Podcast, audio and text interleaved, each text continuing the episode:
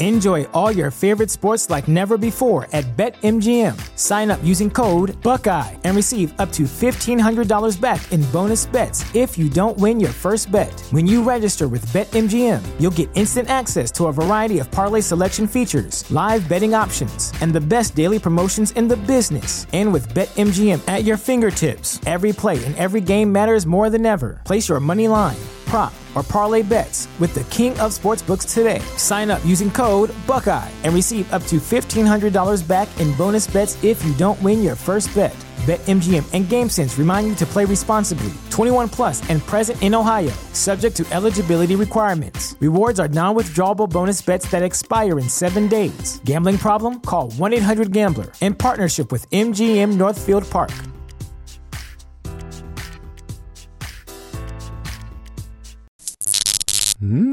Ah!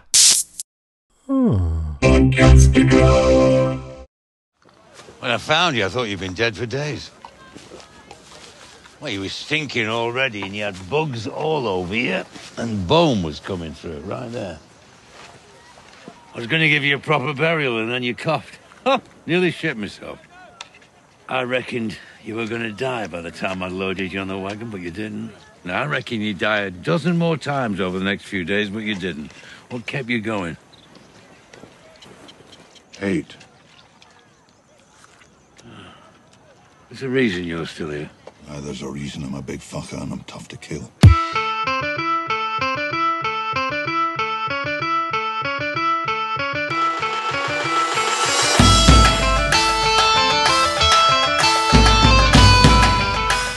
Hey, Throners, welcome to our podcast. I'm Jason, I'm Melissa.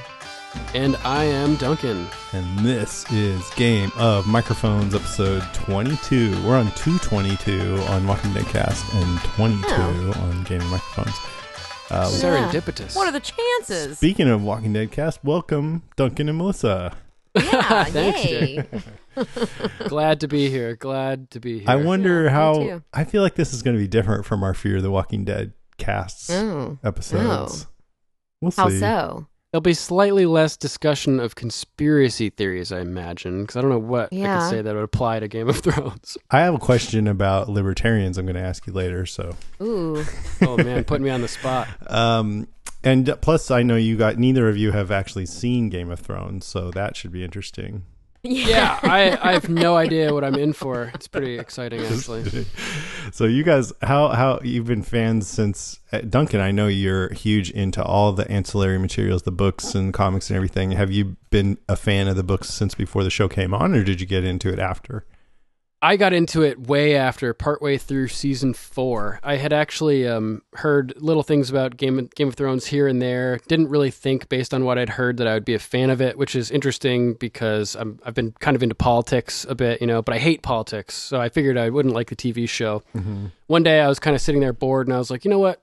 Fuck it, I'll try putting on the pilot episode. And within the first five minutes, I was hooked. I knew that I was going to love the show. So I marathoned the entire show ordered my HBO subscription, and the first episode that I ended up watching live was The Mountain versus the Viper, where the mountain ends up crushing the Viper's head. And I was just shocked watching that live. It was Yeah. totally blew my mind. So after that season was over, and I realized I had another year until I could get more Game of Thrones, I started fiending out and um, immediately ordered the audiobooks on Audible, which was Oh. amazing. So I've listened to the audiobooks two times now and damn. read the uh, I listened to the audiobooks as well for um, the Dunk and Egg novel novellas, which are about Sir Duncan the Tall, kind of a hundred year prequel to Game of Thrones and the Song of Ice and Fire, and geeked out on hundreds of hours of podcasts with audio commentary, speculating about mysteries within the books and analyzing things, and yeah, pretty pretty hardcore Game of Thrones action for the past couple of years. God, you just made me feel very inept. How, I mean, not in a bad way, but in a good way. How you made me feel inept in a good way. It just it just means you have a lot more to look forward to, Millie. I know. How, what Um, about I'm you, excited. Melissa? Have you been fan a fan? How long have you been a fan? I have. Well, I in fact now I'm trying to do the math on the time. I read before seeing the show. Uh, I read the first two, And in fact, this is going to be horrible. I hate to admit it, but I've only gotten through two books because when I finished the second one, that was when it uh, it was starting to air on HBO, and I started watching the show. Right when it first started up. Yeah. Oh wow, Uh, that's cool. Oh yeah, yeah, oh yeah. I was on board right when it because I'd read the first two books and I was like, "Holy shit, this is good! They're making a show." yeah. You know, like oh, cool. I'm just, you know, I'm a huge fan of this genre in general. I know we often discuss the zombies and the horror genre, but fantasy is, I mean, hello, you know, going to Middle Earth and doing such mm-hmm, vacations. Mm-hmm. I love the fantasy genre. yeah. I don't know if I've ever talked about it on this podcast, but when it was announced that Game of Thrones was going to be on HBO, that was when I first heard about it. And I, a friend of mine was into the books, but he never talked about it until then. And he said, "Oh yeah, you got to watch. It's going to be so good." And so I didn't. I've never read. I, I started to read the first book just out of curiosity because it was sitting on my wife's nightstand, and I quickly realized, wow, you know, especially early on, the show really it closely hews to the book and it just didn't feel inspired to read the books. I thought no i want to experience this. I started watching the show and i want to experience it at least the 1st time around through the show. Unlike walking dead where i read the comic and the book and uh, and watch the show and i enjoy that but with game of thrones Oh, yeah. i'm i'm pretty committed to just staying away from the books until the whole thing is over and then i might go through and and read them all. But i think it's fun on the podcast and i think a lot of game of thrones podcasts have people who are very well versed in the books and then you get the perspective of the others who haven't read them. So hopefully that works well with this. All right let's get into it. So it's our top three highlights of game of thrones season six episode seven the broken man which i enjoyed. i feel like we're in the part of the season where things are where the pieces are being moved around the board and in a very strategic way to set up the coming mind-blowing conflict. How many more episodes are left, actually? on Three this? more. Three after this. Okay, yeah. there's three more. All right. And then possibly only 13 more after that. No. I know. Oh, it's heartbreaking. It's Yeah. horrible. I hate that so much. I know. It's like when Downton Abbey ended. Sorry, that might just be me, but um What if they Yeah, did a I thought- spin-off of Flabby. Tyrion Tyrion and the Dragons or something? Uh, I would I would watch it. I loved it. I thought it was really entertaining too, and uh, and some good, great moments, and a return of a beloved character. So overall, I give it Mm-hmm. enthusiastic thumbs up. What about you guys? I too gave it an enthusiastic thumbs up. I don't really know if I've seen an episode of Game of Thrones that I dislike. Um but right, I know. It it was definitely I knew something special too was was right around the corner when they started the show with uh cold open. nature scenery, but then there's there's like gently playing the theme song, but in a kind of Oh, you know just different kind of way. I was like, wait a second, something interesting's about to happen because normally they just start right with the the theme. yeah, I read Yeah. this Like, is the first time they've ever opened with what that's what it's called a cold open when they just start showing Yeah. a scene, except Yes. for the season premieres. yeah. Can't wait for next week. Duncan, I can hardly contain my excitement um, being able to podcast about this episode with the return of the Hound, who is in my top five favorite Game of Thrones or A Song of Ice and Fire characters. So I am just over the moon right now. that's cool. Amazing Did you were you pretty sure he was alive? Um, yeah, yeah, I was pretty confident, at least in the books. I right. I don't know, I didn't know how it was going to play out on TV, but uh, I had heard a few months back that they had cast um, what's the actor, the guy that played the Septon in tonight's McShane. episode, Ian McShane. I uh, he had mentioned that oh, I'll be responsible for bringing back a character you guys like. And I was like, "Oh man, like I know, I know now it's going to be the Hound." I kind of got Mhm. spoiled on it, but um, yeah, I was I was really excited for tonight. As soon as I saw the title of the episode, "The Broken Man," I knew it was going to happen. Cool. All right, let's get into it. We are doing a top three since there's three of us. Melissa, why don't you go first? Well, it just it has to. First of all, I'm hooked on another HBO show. I still haven't finished, which is crazy, but that show happens to be Deadwood. So I was like, oh shit, it's the Deadwood guy. Ah, cocksucker.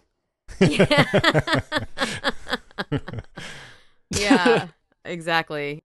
Yes, so it was really cool. Uh, that just again that opening scene with the the cold open, uh, with the music, and then we see Ian McShane, and then all of a sudden we see the Hound, and I was like, oh shit! I knew it. I knew. I knew that. He, I. I mean, I didn't know he was still alive, but I had a very strong feeling that we hadn't seen the last of him, and I just happened to love Ian McShane as well um, as an actor. So it was really cool to see him even though apparently it just turned out to be a bit Yeah. part. But um, uh, it, that was a really good way to start the episode. Great I didn't, way. you know, even consider that the Hound would come back until I started hearing Mr. Mm. Blog talking about it. I know it seemed so unlikely, right? Yeah, and I remember watching back when Brienne uh, beat him to death and threw, you know, knocked him off that cliff, and then he was asking Arya to finish him off out of mercy, and she wouldn't Oh. do it, and I was so mad at her after that.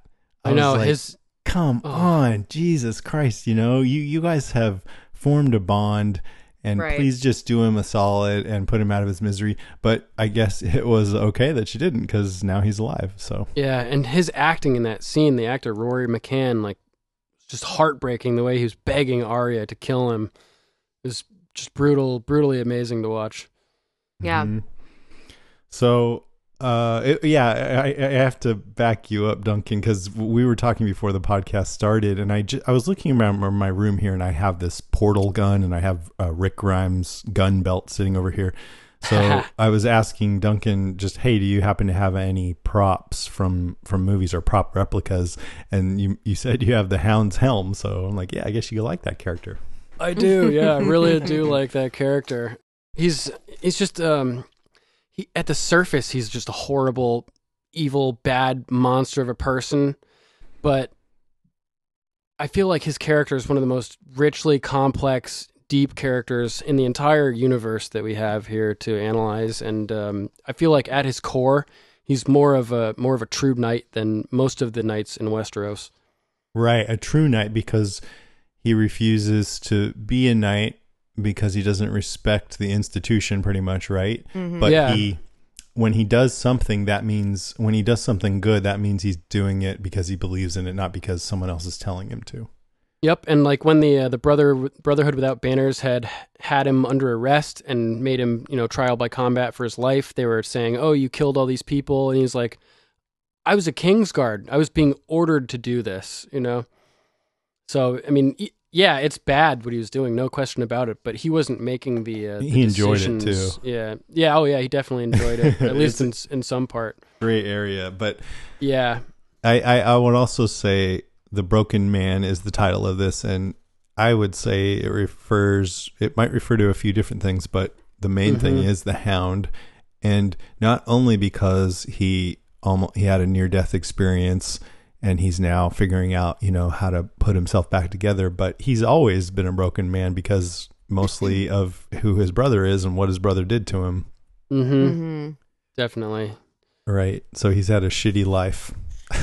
Yeah, and Yeah. The, uh, the the title "The Broken Man" comes from a speech from the uh, the, the books given by a Septon, who's is kind of who he Ian McShane is playing possibly in this episode, but Septon Meribald, who goes on to describe the way that characters um, can go through warfare and trauma and be fine up until you know they could survive a hundred battles or a thousand battles, but then something can happen that just shatters their psyche and leaves them broken. And I feel like that moment for the Hound was at the Battle of Blackwater Bay, where he was surrounded by fire and death, and he just had this moment where it was too much for him. Like he he was traumatized by the fire from his brother when he was a child, holding his face in the flames, um, just for borrowing his little toy knight, you know, and uh, it just came back with a vengeance at at the Battle of Blackwater, and he's he's broken. With all that wildfire from the Mad King. yeah, yep. So, you know, I thought the whole purpose of Ian McShane's character, Ian McShane, McShane is a fairly big actor. Like you mentioned, he was on Deadwood and he's been in American Horror Story. He's actually been in on TV since he was on Dallas in the 70s and back Wow. in the 60s. Yeah, got his career goes ways that. back. He was But, good. uh, I liked him. Yeah, he was great, and I think his he basically functions as you know the Hound has an opportunity to sort of remake himself after what happened. And here he's hooked up with this group that shows him kindness when almost no one else ever has. And there's preaching peacefulness and friendliness and, you know, renouncing violence. And so I think it, it, Ian McShane's character Ray is sort of like, oh, this could be a potential model for him. And then it's like, no, Definitely. that doesn't really work in this world. And I thought it was so Game of Thrones to have all these peace loving people just get slaughtered. I, was. There was I a- know. That's what this show is like. You know, you can't you can't do that in this show. So then he picks up his axe, and I guess he's going off to get revenge. But what do you guys think? He's where's he going?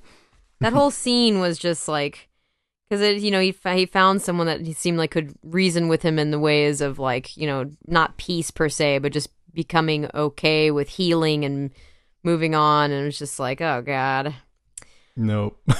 nope. I I think he's probably gonna go kill the motherfuckers who did it. yeah. Is what I think. Before Personally. this all happened, he had Arya. He was going to extract a ransom, and then he mentioned to her he might go to the free cities and be a sellsword. Uh, so he's sort of aimless, but now Right. maybe he's got revenge as a motive. Well, and he looked when when those there were those three dudes rode up and were like, you basically saying, "Hey, what you know, what do you guys have? What basically what what do we want to take from you?" He was in the background, and you could see he was looking at them in a, in a sketch sketchy way, like he was already on guard. Yeah. So, but yeah, Well, those are guys are from the Brotherhood Without Banners, who are the ones that had him and Arya and Gendry captive. Yeah, they made him while do his back. trial by combat, Yeah. um, which I mentioned So- earlier. so he doesn't have he hasn't had great experiences with them already. It Right. also it seems like like those guys are from the Brotherhood Without Banners because they said, you know, be careful because the night is dark and full of terrors. That could have been a reference to the Brotherhood Without Banners from these guys who may be in a separate group. I'm not saying it is, but He thought not- they were. Yeah, he definitely thought they were. I I also think they are. But um, don't you think it's kind of interesting because in season two, weren't the Brotherhood Without Banners kind of fighting for the small folk, protecting people, Like and Robin you know, Hood. yeah, kind of like Robin Hood, get, stealing from the rich, giving to the poor. So what happened? Something something seems like is it's different in this case now because they're going around robbing the small folk. Maybe they're under a different leadership. Maybe Right. something strange has happened. Or, you know, I don't necessarily think this is the case, but one possibility is that I mean, the way they had those evil looks on their faces as they were warning them, you know, they basically were like the mob. Oh, we'll Yeah. protect you. They were like mobsters, but it's possible that they were being sincere and that somebody else killed all those people mm-hmm. because we didn't see it happen. Yeah, it's yeah, it's entirely possible. Also, I was wondering about that before they rode up and confronted the uh, the group of the uh, you know the Arcepton Ray, I think his name is his flock.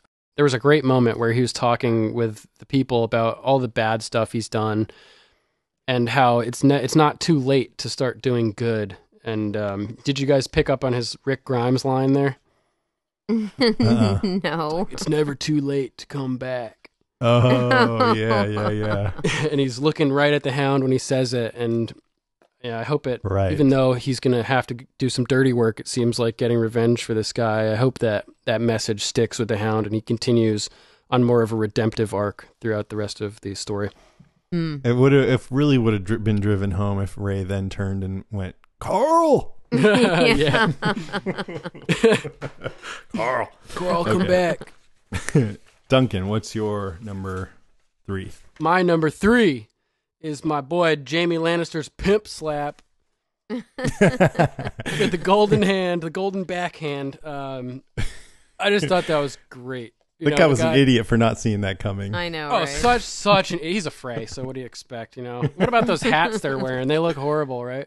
I know. flaps They got the down by their lamest costumes of all. I like the Lannisters armor. It's Mm-hmm. it's red with those kind of bars across the. Oh yeah, and Jaime's armor was just fantastic. Uh, but uh, He What looks does fabulous. he walks up and he's like, um, "Only fools make threats they're not ready to back up." You know, the guy kind of says, "Oh, blah blah blah," and he's like, "Well, what what would you do? You know, if I if I threatened to slap you if you didn't stop talking?" And the guy's like, I would, boom, slaps him. Uh, just- blah blah blah. I thought that was great. Yeah. My favorite part about that whole scene was just having Bronn and Jaime back Yeah. together and Oh, their yeah. dialogue. Mhm. I was super super excited to see Bronn show up too. We haven't seen him at all this season, and he's he's also one of my favorite characters. Uh, One what do you thing I didn't quite get is Jaime's trying to convince Bronn to help him. Then, if he hasn't convinced him to help him, what is he doing there? yeah, they're already pretty much there. they're riding up on the castle. He had quite a bit of time to Yeah. uh, to think about But it. there's a couple lines. Jaime's like, uh, "You have better instincts than anyone in the Lannister army." Well, that's like saying I have a bigger cock than anyone in the Unsullied army. Oh, and then I expect to command all the Lannister forces before long. You can be the right hand I lost. I just thought that was a really yeah, that was a good line too. way. Yeah. Mhm. Otherwise, it's interesting that scene. It feels like a digression, but maybe not. I mean, Brienne is on her way. Supposedly, I think she got sent by Sansa to find Blackfish and ask for their help. So um, maybe that could tie things into the Maybe main thrust of what's going on. Jaime Brienne reunion. How would that look? That would be awesome. That would, That would be awesome. Totally rad. What I would think it's gonna Tormund happen. think though? yeah. All right. Um, it's my turn. Your turn. Okay. Let's see. So my favorite part of this whole episode, even though it had, it, you know, not by far because all the storylines were good, but I really liked Margaery, Olenna, Cersei, that little segment. Yes. I still wasn't totally convinced that Margaery was faking. There was a part of me that believed that she had been converted, but I was happy to find out I was completely wrong. Yeah. I Oh my had, God. I had, I knew a hundred percent that she was putting on a show. She's so good at Mm. at faking shit. hmm She learned from the best, man. She learned from the Queen of Thorns. Like, who, who's better at manipulating and playing parts than that? I mean, last week when um, when they rode up with the army on the Sept, she was calling the shots. Did you guys notice that? every little Oh, every yeah. little movement she made with her fan, Mace reacted to and commanded the army based on her uh, her fan movements. So she's was calling the shot the whole time. I didn't realize it until That is so second cool. watch. Yeah. I mean, one thing about her, I don't doubt that you're right that she she can be very manipulative, but in some in a lot of ways, when I think of her, I think of the opposite. She just says whatever the fuck is on her mind. Oh, and doesn't give a shit. absolutely. And yeah, she's like the best mix possible of between scheming, for instance, when she plotted to have Joffrey murdered, and Right. and followed through with that, Right. and then simultaneously just saying exactly what's on her mind. You know, Are- I'm- I'm, just trying to figure out, Cersei, if you are the worst person I have Right. ever met. I, I'm really I could old, not so- stop I laughing. know Cersei kind of took it too. She just Yeah, was like, well, mm. Yeah. She's totally help. right, man. Cersei did all of this to get at Margaery, and it totally backfired on her. And Right. I was glad, like, fuck you, man, get away from me. You Yeah. suck. Yeah, and the Queen of Thorns totally calls her out on it. She's like, "We have these religious fanatics all over the city because Yeah. of you. Margaery was imprisoned because of you. Loras is in prison because of you. And, Tommen and you have no linked with the faith. support, and you have no friends, and you lost. Yeah, and Cersei admits it. She's like, "You're right. It was because of me. I was. I could not believe that she owned up to it, and it, that was bring, like. And she's like, now we got to work together because it's our only option, which is a cool parallel to with what's going on up north, trying to unite the North again, so they can. all but she fight didn't White go Walkers. for it. Olenna No. didn't go for it. Did not And- go for it. And I so I take that to mean that she probably also didn't clue Cersei in that Margaery is faking it. Oh, definitely not. right. Definitely not. And just so I think most people probably looked this up who didn't get it, but Margaery slipped Olenna a drawing of a rose. That's the sigil of Tyrell and of House Tyrell. And so I, I think that just represents her saying, Look, here my loyalty is still with you. I Yeah. remember who I am. This is you know, I'm faking it. That was her really succinct way of communicating everything she needed to communicate. And also you really need to get the hell out of town right mm-hmm. now. Yeah, like you really, Yeah, really no do. joke. She's like, I'm still a rose, Grandma. Don't worry, I'm working on it, but just save yourself and get the hell out of here. Because the threat, this, the High Sparrow just threatened you, body and soul. One thing I was a little curious about, apparently Tommen went to the High Sparrow and was like, um, Margaery won't go to bed with me anymore. Yeah, right. Can you? And you know, when he confronted her about that, she said, The desires which once drove me no longer do, which on its surface, he took to mean I'm not interested in sex anymore. So, and she's like, Well, a woman's job isn't to be interested, it's just to be patient and take it or whatever. Uh, nice. But, uh, I know. but I, I keep think telling that- all my girlfriends that. but- I'm joking. think- Please don't kill me. You're right. Don't write in. Yeah, don't write in. I'm not a total think- misogynist. I think uh, I uh, that d- her saying the desires which drove me no longer do. Well, I wonder if that means something else. Like I desired to be, you know, the queen and have an heir and all this stuff, but now maybe she's changed her plan or something. I mean, Hmm. because otherwise, well, if if her plan still is the same as it was before, then why would she not be experiencing Congress, as the High Sparrow calls it?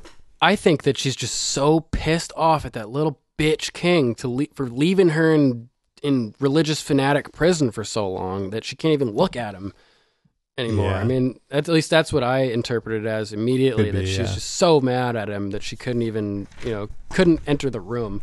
I mean, I, I was surprised that she didn't just straight slap him when he walked in to see her last week. So I mean, he's she's got him converted. I know. I wonder how that's all going to unfold. Yeah, Yeah. I wonder because uh, I I wonder if she's sort of like, all right, I just did what I could to get out of that dungeon, and Yep. you know, this, make the best of it. Or is she like, all right, I'm gonna, I have this plan, and she's really scheming to totally turn things around. You know, it's got to be one of either of those or somewhere in between. Yeah, I, her plan definitely is not over until Loras is free. So there's definitely more scheming ahead. She's working on something, the magnitude of which I'm not sure. Yeah, and her desire before was to be the queen and to be very powerful. So maybe that has changed. You know, maybe she It's- doesn't want that anymore. I don't know. Maybe it's it's certainly an interesting question. I can't wait to find out though. I mean, that's another thing I liked about this is it got me really intrigued to see where it was going to go next. Yeah. Well, three more three more episodes. Yeah. Yep. Oh, I did want to mention one more thing about um, the, seas- the scene with um, Olenna Tyrell, the Queen of Thorns, and Cersei. I thought it was hilarious when she was asking if she was, possibly was the worst person she's ever met, and she said the truly vile stand out throughout the years, which I thought was a great line. But she ended the conversation saying, "You've lost, Cersei.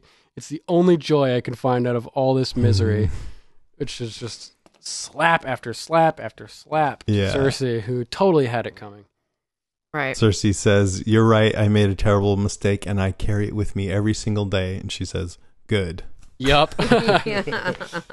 oh, Cersei is Okay. just the worst. Melissa, number two. Well, uh, we get to meet Lady Mormont, Mormont, Mormont, whatever, how, lady who is um a small child, Yes. and she is pretty incredible. At first, it's like, oh man, this kid needs a spanking, but then you're like, shit, she's got this. She like she knows what she's doing, and her advisors are, you know, they they uh, it just that was pretty uh, cool. Plus, the kingdom was very beautiful. I was like, I would live in that kingdom. Was it Bear Island, Bear Island or something? Or Bear Island, yes. yeah. So meeting her was very cool, and they had, you know, takes this, you know, huge speech, and and finally she like gives in and, and decides to um release her army to help them fight, and it's sixty two, right? Mm-hmm. Sixty two 62. men. So I'm looking forward to seeing how these men fight. And Definitely. Yeah, I hope we get a sense of any of the men that are from her. I know. I, well, I, we've I we've feel like seen you can't Ser have those Jorah. numbers without it being amazing. Oh yeah, Sir Jorah. Okay. Yeah, we've Right, seen we've Sir Jorah seen- fight quite a bit, and he is and he's a amazing. beast. Yeah, right. he's a and beast. Jeor, his father, was pretty formidable. oh yeah, definitely strong enough Mm-hmm. to uh, command the Night's Watch and um, you know command loyalty for the most part. You know until they killed him. Until Yeah. he didn't so much. yeah. but yeah, we can see that they're at least the ones we've seen are formidable. Yeah, that was a great scene, and she did it. She did a really great job. She did a really Yeah. good job. Yeah. and she that she oh she did a actress. f- fantastic job. My number two is the strong women as well. So um, since we already talked about the Queen of Thorns, Lady Mormont is the main subject now for me. And she wasn't kidding either when she was talking about how the women, you know, like my mom was not a great beauty or any kind of beauty, but she was a great warrior. you know, and she died fighting for your brother, Sansa. You know, Right, I know. I guess I should have said Mormont men have and women. mother. Oh, oh yeah, but it's yeah, it's it's pretty cool. The, the Mormont women have a reputation for being vicious if, when necessary and brutes, brutes for sure. Like like all of them are like Briennes essentially, but probably a fraction of the size. Right. The show has been has gotten a reputation, and justly so, for being really brutal towards women at times, and also since the beginning of the show, there have been some really exceptionally strong women. So it's kind of interesting. well, I think Yeah, it's an definitely. equal opportunity brutalism. I mean, the I show agree. is Oh, yeah. yeah, it's agree. easier Theon. to point out. It's Theon. there is some atrocities being done to everybody, basically.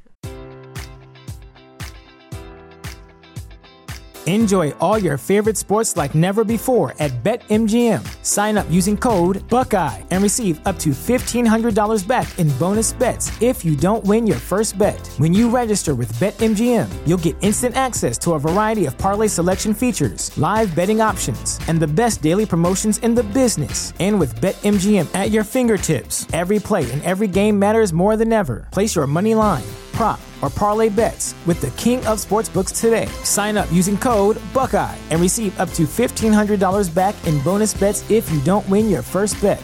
BetMGM and GameSense remind you to play responsibly. 21 plus and present in Ohio, subject to eligibility requirements. Rewards are non-withdrawable bonus bets that expire in seven days. Gambling problem? Call 1-800-GAMBLER. In partnership with MGM Northfield Park.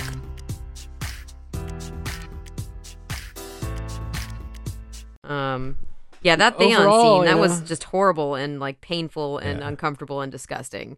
that, that- scene that that, went was- on for a whole season. Oh my god, Yeah. Ooh. that was. Don't just forget about ten thousand. Dickless Unsullied. you know, that's quite a quite a number of That's Male their official victims, though. tribe name. nice. Oh, I don't even want to know what their sigil would be. It's just I an do. empty I wanna s- placard. It's just the stones with no pillar. right, right, right. Oh my Um, god. Yeah, it's uh. So I don't know. I, I've heard that too, and I, I know there've been seen, and uh, you know, it's. I'm not saying it. I question myself. I love this show so much. I love the books that I've read, but I do have moments when I'm watching it and I'm like, I don't know if this is good for my brain. Like Oh, I it's, it's there are some pretty like, like oh god. Uh, It's so brutal. cynical and dark and brutal, yeah. Mhm. But it's getting it's turning into a little bit more of a traditional hero story, I feel like lately. And Yeah, you know, definitely. because more people are winning, people are coming back from the dead, mhm. not as many people are dying. And there's definitely a part of me that feels like, oh, that's not Game of Thrones. You, you know, uh, w- people should die. Yeah. And then there's another part that's like, eh, maybe towards the end of the story, it would be good for some good people to start winning a little yeah, bit more. Got to have a Right. little bit of payoff. yeah. So you guys remember when Lyanna Mormont was first mentioned on the show? Lady, little No. lady Wasn't it Lyanna. recently? It was. Uh, it was like a couple last episodes season, ago, right? It was before Stannis was killed, and uh, he was sitting with Jon and was receiving letters from different lords, you know, shutting down his offers for them to come and bend the knee and fight for Stannis himself. And he unfolds a little parchment that he received from little Lady Mormont, ten years old, from Bear Island, which read. Bear Island knows no king but the king in the north, whose name is Stark. And he's like, Are you kidding me? Like, little girls aren't even showing me respect at this point. So I think um, it was pretty awesome that we got to, you know, put a face to that name and to those words and see Mhm. little, Mhm. little lady, you know, Lyanna Mormont kicking ass. and yeah, and sh- uh, you kind of forget that she's a little girl about, uh, you know, 60 seconds in. hmm 'cause She's obviously smart and formidable. And Sharp as a tack, Yeah. dude. yeah. There's that great line where one of them says, um, you know, I think it was Sansa says, uh, you know, we're here to ask for your allegiance to House Stark, and she's like, oh, oh, House Stark, because uh, cause you're a Snow, aren't you, bastard? And you, you're a Bolton, or is it a Lannister? You know, there's conflicting reports. Yeah. I love that. Which is kind of a backhanded way of saying, man, you're just sleeping around with everybody. Yeah, know. totally. And she says, Like- "I did what I had to do to survive." Like you're asking mean, for allegiance, did. but Which how is true. loyal are you? yeah yeah it's like dude how can i trust you? And that it, it- to me it was it was a bummer watching jon and sansa go around. And it was like it reminded me of when i was a kid and i had to like sell cookies for to go to on a trip or something. I hated that. No, I did and too. i was like can you please buy a couple? You know and there were some kids who were so good at it but not me.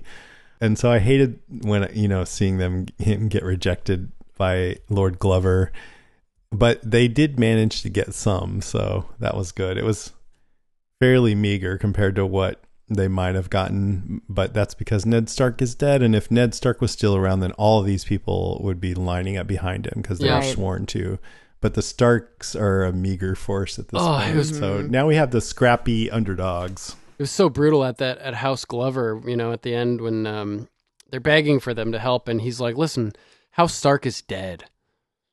You know, Yeah, oh, Yeah. brut- it was a and you one. know you can't as Jon Snow. I don't know about Sansa, but there's probably a part of Jon that's like I can totally understand why people would be acting like this. yeah, like you're coming begging for our help. You don't even have a castle anymore. What do you have? Like, are you going to help with us? Help you at all? What do you have to throw down yourself? right, and it's it ended up being wildlings who Oh, everyone is hated for so well, long. and who who is the last kingdom uh, who basically says, you know, when they find out that they have wildlings fighting with them, they they turn they deny him. yeah, that was the Glovers. Yeah, That's yeah, it, but it's it's the point is, and and I mean this is kind of one of my points, but whatever. Um, you know, when it comes to, I don't think people, I don't think people are aware of the situation.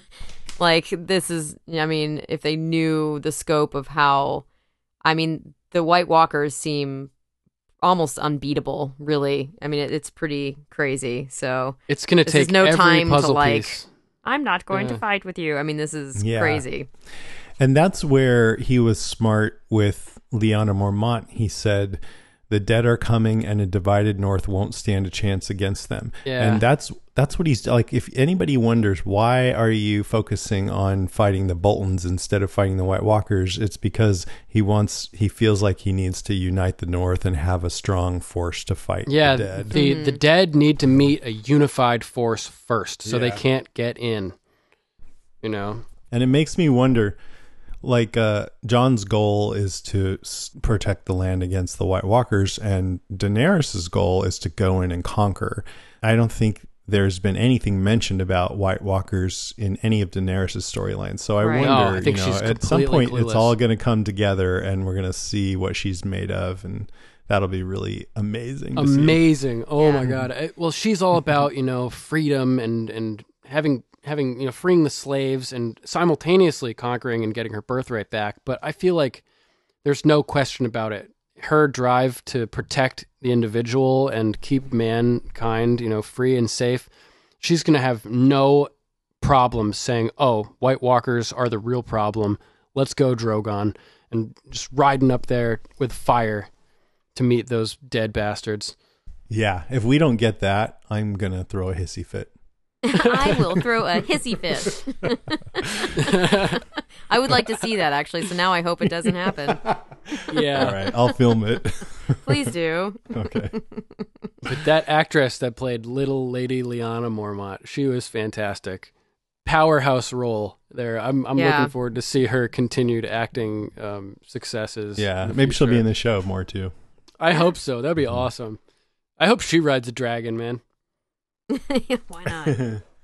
You know. okay, so my number two, we've pretty much covered. It was all that uh, everything with Jon and Sansa and going around and what they were doing. But a couple little points about that that I didn't say yet.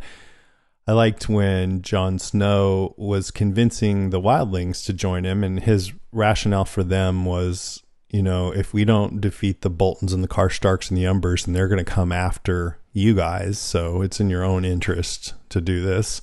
And then um, uh, Tormund was like, he died for us, so the least we can do is help him out. It's kind of biblical. But then I like when Snow said to Tormund, "Are you sure they'll come?" And Tormund said, "We're not clever like you Southerners. When we say we'll do something, we do it." Right. That And was it, cool. It would have been just would have been better if he said, "And I'm gonna do Brienne." right. If you can just give me that one chick's phone number, I'm right behind you. that was so funny with all those looks he was giving her, and she was the looks she was giving back. Like what? Pure gold. Pure gold. But hopefully they'll end up together. That'd be amazing. And Yeah, then if she doesn't end up with Jaime. right, right, threesome. No. Um, Uh, yes. So I liked seeing the. I love seeing that giant hanging out. His name is Wun Wun, and one weg, one dar one. he kind of gave the deciding vote when he said snow. But I at first thought he said no. I was like, no, No. darn it. and then just walks off. Yeah. He did the Drops his same mic. thing last year at Hardhome when they were kind Yeah. of having their meeting, and Tormund was saying, "We we just need to fight with Jon. You know, come back with with the crow." And he kind of stands up and goes, "Tormund." right. That'd be funny if one time he needs to vote and he stands up and he's all, I think we should go with Tyrion. And let me outline for you the three points why. No. That would be Um, amazing. Or they're on like a really long road trip, and he's just like, "Poo, I gotta, I gotta go. I'll be back." You know? Pull well, he over, gets to damn the it. point, right? I know you got to pull over for that guy. That would Yeah. be horrible. What I want to see is either this guy or some giant turned into a white at some point. Oh my oh god! shit! Don't Oh. say that. Come on, we got to have Or- it though. Well, Hodor, maybe, right? Hodor's not Yeah. big enough though. I want a big No, that's giant. true. Big You're giant. right. Or how about this, Okay. man? How about this? There's three He's a big dragons. What if one of them dies north of the wall? Oh, Oh my God. god, Oh, a dragon white breathing ice fire. that would be so cool. Oh, wow! Hmm. I'm writing a metal song as you said those words. Dragon white, breathing ice fire. Yeah. ice fire! Uh, I was thinking uh, during this whole thing with Jon uh, teaming up with the Wildlings that I miss Jon's ex girlfriend, and I think she really would have enjoyed all this cooperation among the free folk. And oh, Jon Snow. definitely. The free folk. yeah, Well, she's been, you know, she's the major influence on John that's enabled his attitude shift for the most Mhm. part. So, would you say the free folk are libertarians? absolutely. Yeah, Yeah, they're libertarian voluntarists. Oh, You know, that they uh, they won't do anything, you know, unless they're it's voluntary. Like they nobody's going to boss them around, but if they'll they'll do it if they think it's right. You know, they'll volunteer for it. Absolute libertarians. Um, you could say they're into small government, uh, considering there's no government. They're all about individual rights. The whole concept of being free. Um, I can't comment on their money policies because we don't really know anything about money or if they use money or if it's just trade. But um, if they're if they're trading in in goods, you know, goods and services, then they would believe in sound money because you can't devalue goods or services. So that would be. Uh, I'm sure. Yeah, I doubt they have any coins or anything. Yeah, um, yeah, absolute libertarians. Hmm. Cool. Definitely, all the way. And then finally, uh, just around this whole subject, I liked that Jon Snow was like, "No, we got to go to battle soon." Just because I'm like, "Yeah, good, let's get to the to the battle." Uh, but uh, and also the White Walkers are coming, so you don't really have too much time to dick around. But uh, I don't think it's going to be next week. I think it's going to be in episode nine or ten. I hope it'd be it's really this season. intense. Yeah, it's gonna be great. You think Ugh. Hodor's definitely dead? He's definitely dead, right? Maybe. Oh yeah, I'm pretty sure he's. Uh, I saw him get stabbed. So Oh. uh, then again, we saw Arya get stabbed. I that was gonna be my number one. Yeah. oh, sorry. no, it's okay. Well, I'm sorry. Let's move on to that. Um, well, wait, no, before we do, because I just wanted to ask. So Sansa is eyeing a raven, and then she goes to write a letter, and that's obviously to Littlefinger, right? I think so. We've seen close-ups of sealing wax two times this season. The first was when we got a letter from Littlefinger to Sansa, and it showed real close his mockingbird sigil on the, the red wax. So it makes sense that a returning letter they'd focus on the um, the um, the sealing wax f- from Sansa, just to leave it kind of a mystery. She could be mm-hmm. writing to House Kerwin, which which they were talking about right before that scene, but it's it's likely that it's Littlefinger. Yeah, because she hadn't told Jon about him before, so now she's doing this kind of in secret right after she had a fight with Jon about getting more forces. Yep, and they need those those Vale troops big Yeah. time. Yeah, I'd say it's safe that it's Littlefinger. Okay, number one. Numero uno. Well, yeah, it's it's Arya taking her sword up, getting out of town. It was kind of weird though, her the scene where she gets, you know, stabbed basically. Right? It just seemed like this almost surreal, like it almost she almost seemed too weirdly happy. The whole time. It was just kind of Even this when she was making a deal. like the sun looks beautiful and the skin is And the I music know, was all. looking out over I the just- water. There was some nice music too, but I think that was just misdirection. They were creating a a happy mood so that it would come as a shock. We wouldn't expect or suspect. We wouldn't be looking out for the waif, you know, because they mm. already know that as an audience, we know that the waif is after her. So they were trying to paint a scene that would just maybe for a second make us forget, and it, it did me. I was, I was, It was- like, oh, cool, yeah. she's But- gonna but get I don't of it here. was think just like would- at the end of. Oh, go ahead. Go ahead. Well, I was just gonna say, I don't think she. I think she would leave. I think she would get the hell out of Dodge. Like, but I guess she did. Did she buy fare on a ship or something? And she told them, "Yeah, we're leaving tomorrow, not in two days." So she was trying to speed it up as much as she could. Okay. Well, I just feel like, um, with all her training and what she's even been through, she knows that those people can, you know, she will be found very quickly. Mhm. So I don't know. There, I am. I'm, I'm, I, I guess I was just a little sho- in shock that maybe she knows, and I, Well, um, and I have a maybe, crackpot Maybe she wasn't about that. really stabbed, but I think she was. I don't know. Yeah. What's your Yeah. theory? Yeah. Well, last week when the waif came back to Jaqen H'ghar and said, he said, "How did it go?" and she said, "Just as I thought." First of all, what does that tell you? She said, That, ju- uh, she said, She just thought as I thought. that she thought that Arya would fuck it up and not kill her target. Well, that's true, but there's a second level to that statement. Just as I thought. If she were oh, a faceless woman, you know, she would "Just should have said girl." just as a girl thought. and to Uh, further to further impress that selfish nature, she then said to to um to Jaqen, "You promised me." right. Right, and when she when she said that, Jaqen got this look on her on his face, like, oh, like you know, like he, like. But if he made this promise to her, he would obviously remember that. So I think he was reacting to the fact that she was behaving, acting from the self in a selfish nature, not calling mm-hmm. herself a girl, but referring to herself in the first person, I and me. So when Jaqen said, oh, "It's a shame a girl had such promise," I think he was referring to the waif. When he yeah, I kind of. She's gotten very emotional. I mean, I know she's always been, you know, uh, A little sadistic. sadistic and stoic, stoically sadistic, if you will, but she's really kind of let her emotions get a handle on her with with jealousy or spite, whatever it is for Arya. yeah. so so remember, yeah, maybe um, she's maybe it was planned. Maybe that wasn't Maybe. Arya. Maybe she's wearing a different Maybe. face. That's exactly where I'm going with this. Remember at the end of last season, somebody, you know, s- somebody took a cup of water from the fountain in the in the House of Black and White and said, you know, only death can pay for life. And Arya thought that they were going to make her drink it. Mhm. But this person drank it himself. Jaqen drank the liquid himself and died.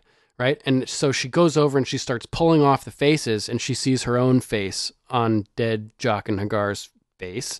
Then she turns and the person who was the waif is now Jaqen H'ghar. So we know that these people are no one. They're willing to give their life because they don't have their own life. Somebody gave their life in that scene as a lesson to Arya, purely as a mm-hmm. lesson. So mm-hmm. that means that if they're testing the waif here, somebody else could be posing as Arya, giving their own life potentially just to see how she handles this. Because when she was leaving, Jaqen had said, "Don't let her suffer." Right? right. But she stabbed her in the gut twice, twisted, and then just let her, you know, fall off of the bridge. There's, you know, if she survived, there's some suffering in that. So not only is she uh, is she being selfish and speaking from a personal perspective when she's should be a girl, a nameless nobody, but she didn't even follow through with the command that Jaqen gave her to um, to not let Arya suffer. So it could be that another faceless man was posing as Arya, acting, you know, outright in public, standing up there, nothing covering her face, her hair tied back, open to Right. the world for everybody to see, saying, "I'll be here till tomorrow. You know, I'll be back in the morning. What a Still gonna lovely day, isn't it?" yeah. When the last time we saw Arya, she had grabbed Needle and she was hiding in the dark. You know, Yeah. two completely different mentalities for behavior. So it wouldn't surprise me if that was a Faria, a fake Arya. Hmm. Yeah, good, good, good. I mean, it's uh, kind it's kind of a crackpot theory. No, I mean that's going around on the net that um different variations of that and uh I don't know. I y- y- you talking about it now. At first I was just dismissing all of that, but I'm like, "Huh, maybe." See, I guess I don't need to decide. Not no, right not now. yet. Well, we Not don't need right to now. decide anything. We will experience it in all of its glory. I was kind of surprised that Jaqen didn't show up and take out the waif before he, she got a chance to take out Arya as punishment Right. for not being no one. Yeah. It just, I'm trying to think, okay, because, you know, there are little moments and things that you talked about that seem a little peculiar and that would, would fit into that alternative narrative that you just put forth. But then what would that do for the story? Like, that's what I think with like Walking Dead, when people come up with crackpot theories about like there's a mole in our group and it's Eugene or something like that. I'm like, well, would that really be the kind of story that they would tell? And, um, with this with game of thrones i think if this is actually a lesson for the waif i think it would have to also then somehow impact Arya I for yeah, for it to I be agree. included yeah I kind of have another theory about that as well. I feel like um, when Jaqen first encountered Arya in the woods, when she was Arya escaping as Arry, uh, little Arry, orphan Arry boy, um, he felt that she qualified for their training, even though she was this, the daughter of a lord, a great lord of Westeros. I feel like her identity as Arya may be important for whatever mission she she she ne- needs to be sent on to accomplish for the faceless men. Like she may have been recruited because of her identity. Hmm. or or that it could play a role in it. So you know um killing somebody in sa- in sacrifice to Arya when he the guy drinks the poison from the fountain or killing the waif if since she screwed up and um you know isn't really nobody I feel like Jaqen has like a like he has like a soft spot for Arya and like like like he appreciates her as Arya and will use that for some end. So I, I could be entirely wrong, but I think Yeah, that it may we'll be see. important.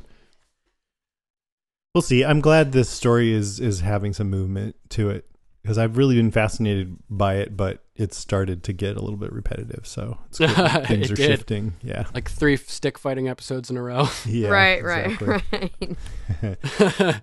Okay, Duncan, what's your number one?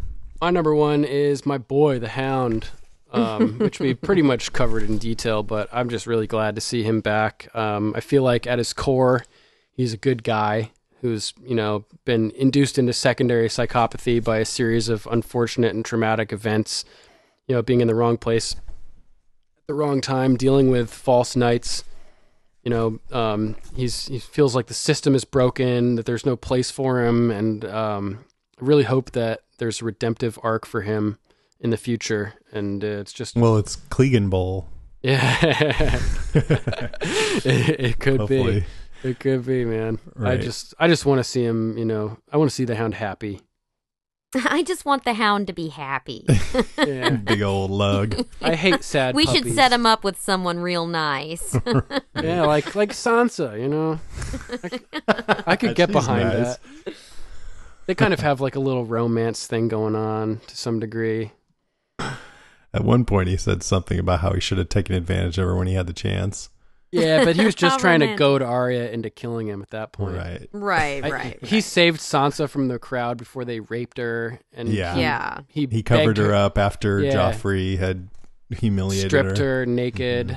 Um, yeah, he, He came to her. You know, when when all was lost and he was broken, he ended up in her bedroom, waiting for her to come back. And It's such a romantic comedy, yeah, this show. and uh, you know he asked her to leave with him and said that he would take her to safety. He never like abused her or mistreated her, except for kind of scaring her a couple times. But you know, you got that face. How can you not scare people? And um, I don't know. I feel like you know, there's more to the Hound than his his gruff exterior, and that he's got potential in a Mhm. variety of fields of life. So I'm excited to see what happens with him.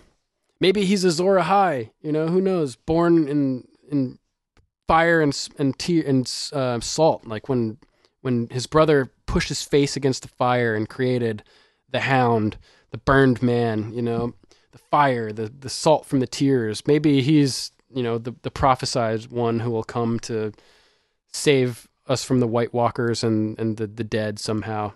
I don't think so, but who knows? you know? It could go. It could go a million ways. Could be. I mean, he hates fire, so he's not going to like Drogon too much. no, no. Oh my god! okay, my number one was also the Hound, so I won't go over that again. But the one thing we haven't really talked about is Theon and Yara. that is little true. scene. Yep, and there we go. Another broken man who has Yeah. the opportunity to do good in the future and to come back. Are you talking This about the scene in the friend. in the tavern Brothel. or whatever? Oh, the Yeah. broth, the tavern, Or the, the tavern was, with yeah. the tits, the tit tavern, Tit tit tavern, tavern. Tit hour. tavern. and I love that Yara acts like you'd think a guy would, you know. So Oh, she's yeah, like, she- nothing on the Iron Islands has an ass like that. I know she. I was like, damn, I'm. She was kind of doing it for me at that moment. I'm like, wait a minute, what's going on? I'm so attracted to her right now. I don't understand too. why. Um. Oh, Yeah. But then she kept giving little barbed comments like, "Oh, I know that doesn't interest you anymore." To I know. Theon. Ouch. Eventually, she apologized. Though. Yeah. and I think she's trying to say in her unsubtle way, dude, get the fuck over yourself and let's get busy living or get busy dying, you know? Ah, I thought Well, that was, was a pretty good. powerful scene. it's tough love. It was a great scene, and she was like, you know, just drink your ale. I mean, it's true. He probably hasn't relaxed and en- enjoyed a beer Yeah, I know. in yeah. a long time. Like he, He's really, high he's, strung. he's just he's been completely just fucked over in this. I mean, he obviously did some very bad things himself, but Yeah. um, Yeah, I just like the think Hound. it's time for him to, you know, kind of start to heal from his own process. He's he's kind of earning his his way back. So Yeah, Um, sometimes you need a little alcohol, a little ale to help you know, you process need trauma. yes, You know, and and yeah, and you know when she said, uh, you know, hey, y- y- you, if you're so broken, there's no coming back, then just end it. But if you're staying, then I need you, and we're gonna go get this dragon queen and take the Iron Islands. Are you with me? And are you oh, really such with a me? powerful moment. and he he looked up and he had some conviction but he also i didn't totally believe it um, but then afterwards when she went she's all well i'm gonna go fuck the tits off her or whatever she she he he was still thinking about it like yeah yeah I'm gonna gotta do do, this I'm gonna do it. it Oh, he just sold me when, with that look on his face when he looked up from his drink and Mhm. looked his sister in the eye and just gave a nod. You know, like yeah. I'm gonna try. I'm gonna give it my best. Like, I got choked up watching that. Yeah, it Yeah. was it was lie. a powerful scene. It was good. His his performances have been consistently stellar throughout Yeah. the yeah, series. he's great. Alfie Allen. and how much he's changed since the beginning is Yeah. Totally. He's like he's got the Carol arc, you know, from Walking Dead. Carol's gone through like, the most massive character transformation. I feel like Mhm. Theon to Reek back to Theon is probably the you know the most drastic character transformation we've gotten on uh, Game Right. of Thrones so far. Mhm. except for maybe little baby drogon to big mean drogon Yeah, but but that's just more of a size change, you know. i He's, guess so yeah. he's breathing fire from infanthood, you know. that's true He's Good just point. roasting tiny pieces of meat as opposed to full horses. I love Drogon. All right. Anything else? I think that was very good. Um, I just I just hearing the word Drogon is just I'm like couldn't you know come on. Yeah, couldn't you think of a more? A dragon, I don't know. Drogon? how about Dragon? Dragon. oh, you know, she mixed her the love of her life, her Dragoni. sun and stars, called Drogo. She took Well, his name and just That's true. morphed Good. it. All with right, all right, the- all right. The Drogo dragon, Lizardo. Zardo. uh, yeah, I thought this the, Ralph. the writing in this episode was fantastic. There was a couple parallels that worked really well. The s- you know the strong females. We got we got Lady Lyanna who's kicking ass. We got Margaery who's working behind the scenes plotting to, to do stuff. We got the Queen of Thorns who is just her dialogue. Her dialogue was amazing. So we had the strong women, we had the uh, the theme of teamwork, which is popping up more and more, and these people are going to need to learn that in order to defeat the the threat from the north, they are going to have to work together. You know, we could very well see a scene with Cersei and the the Queen of Thorns both wielding swords side by side, you know, as a White Walker approaches in the future, and they have to work together. I mean, I don't think that's going to happen either, obviously, but you know, there's this theme of teamwork which is really coming to the forefront now as the mm-hmm. main threat is emerging and becoming apparent. And uh, it's it's going to be interesting to see how these people manage to pull together, and because if they don't, everybody's fucked, man. Mm-hmm. Fucked. Yeah, and they It's- won't end this with the White Walkers sweeping through and killing everybody in scene. That would be so. George, though. the That would be end. so George R. R. Martin. I would bet anything it won't end like that. I, I think it'll be it'll obviously be bittersweet, but there will be some light and some darkness in the ending. I bet. mm-hmm. oh man, pretty. That's a pretty good guess on that Prediction. prediction. Yeah, thanks. All right, we good? yeah, we're good. I'm excited. Okay, cool. We'll take a little break. There's more to come. Stay with us. You ain't nothing but a hound dog,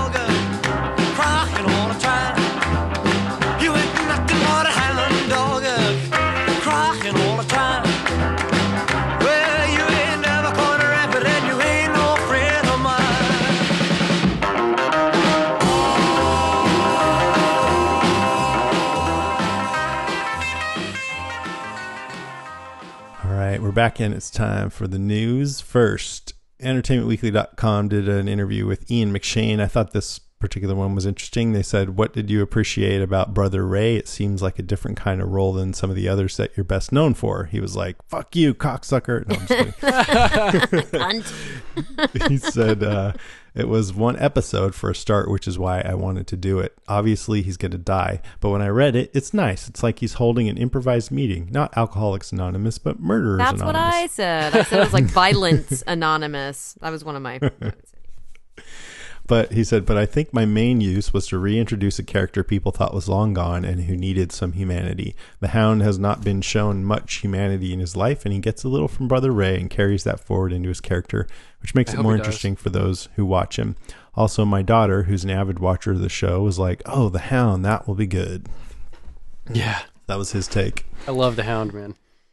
actor Kristofer Hivju or something, who plays Tormund, decided to crash a Game of Thrones themed bar on Sunday night as they aired this week's Oh, that's episode, awesome. What?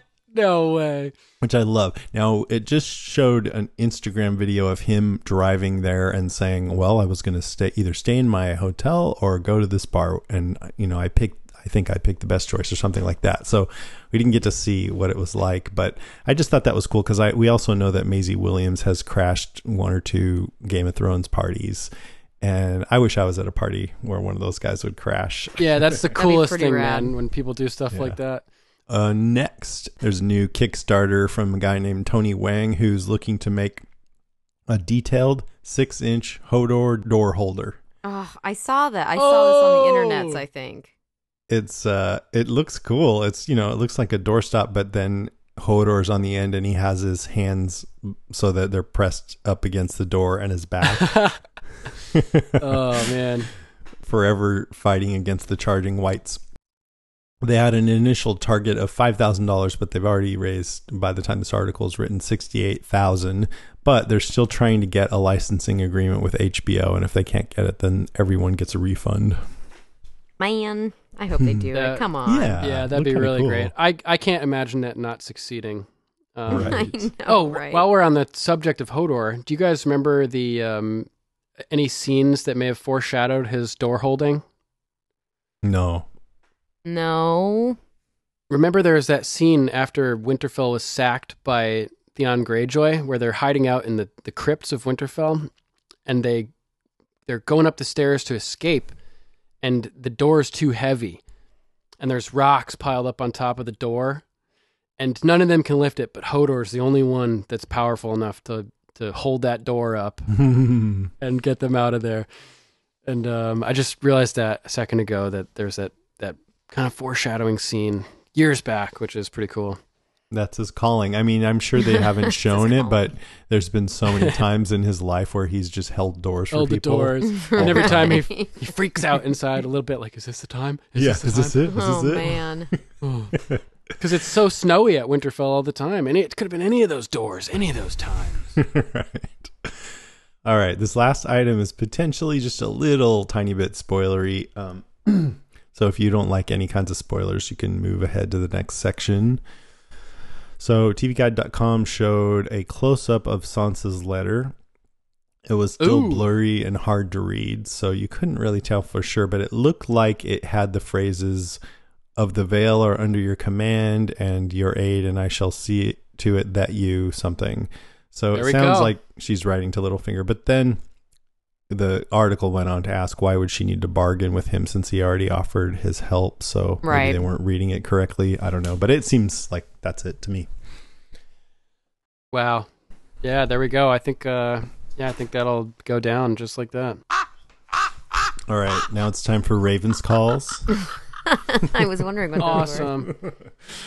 I heard a raven call the other day at breakfast, and I was like, "That's a raven! I know that call from from Game of Yeah. Microphones." They make crazy ravens make crazy sounds too. They make like this. Cl- they make like these interesting warbly, clucky sounds with their throats. I don't know if you've ever heard that Yeah. before. I'm a big Uh, fan. some of the, the most ravens. intelligent birds. I like Yeah, it. They, they're beautiful. Ravens and crows Mhm. seem so um, unique compared to other birds. Yeah. Right? Just pitch black. hmm And the way they move and they f- I love ruffle their feather, feathers, Oh, their yeah. feathers. They're feathers. Is that like uh, fake leathers? yeah, ravens have feathers. In case you. Feathers. They're All animal right, let's rights activists. some listener responses. Lindsay Borton said, The hound is back. Yes. I added the yes. Uh, Mr. Blog's got to be so excited about Cleganebowl 2016. Yeah, Whoop, whoop. he is. Yeah. He's not the only one, man. Apparently, yeah, not a lot of people are. All right. Kristen Halberg says, I honestly have no idea what is going to happen. None. I do know that Arya isn't going to die. Do you now? We, mm-hmm. we wouldn't be put through the absolute torture that has been the mundane and stagnant House of Black and White for nothing.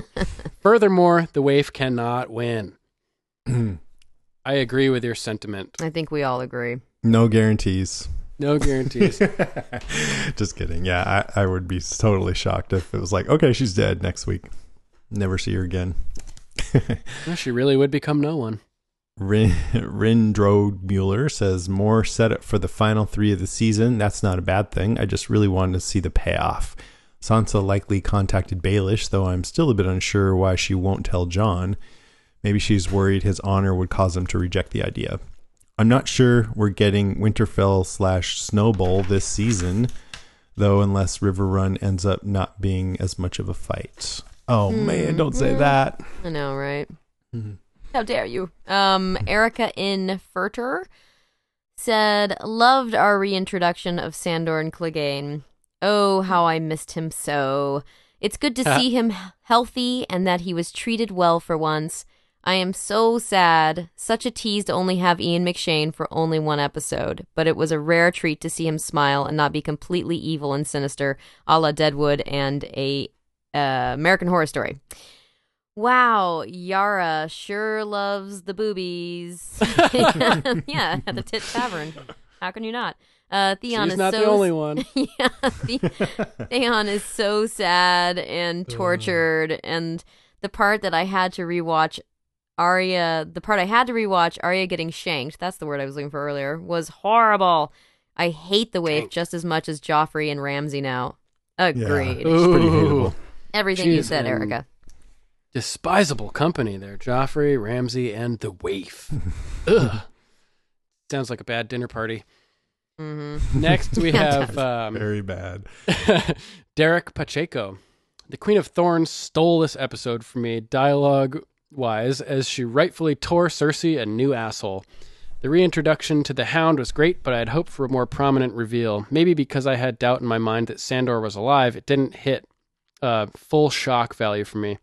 The best thing in the Riverrun story this week was the return of Bronn. Yeah. And every time he opened his mouth, don't say it. Don't fucking say it.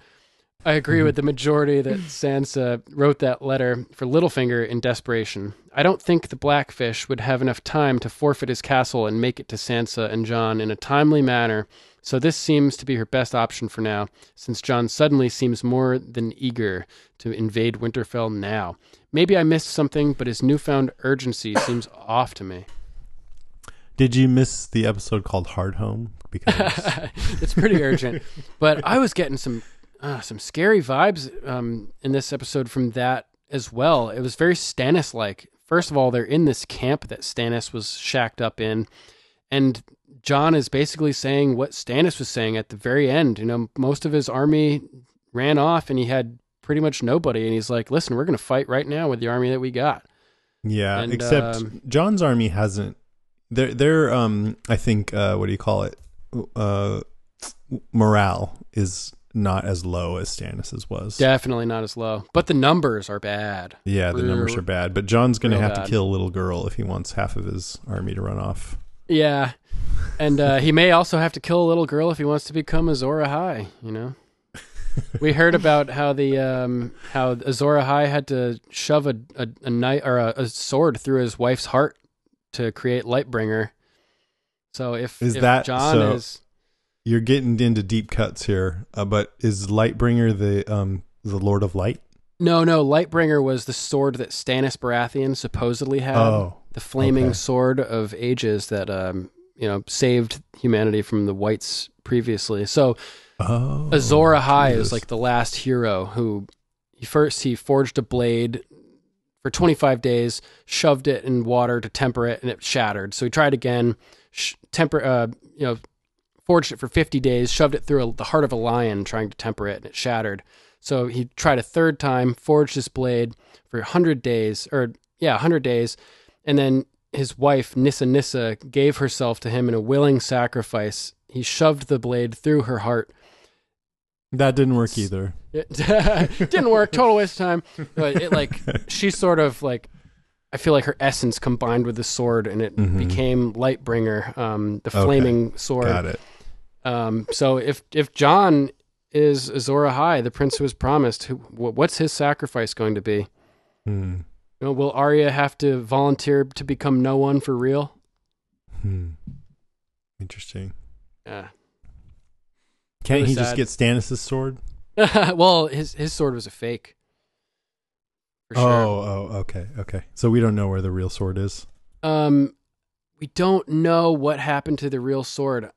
There's some book stuff with hints on what may have happened to it, but um, I don't think any of it's been covered in the show.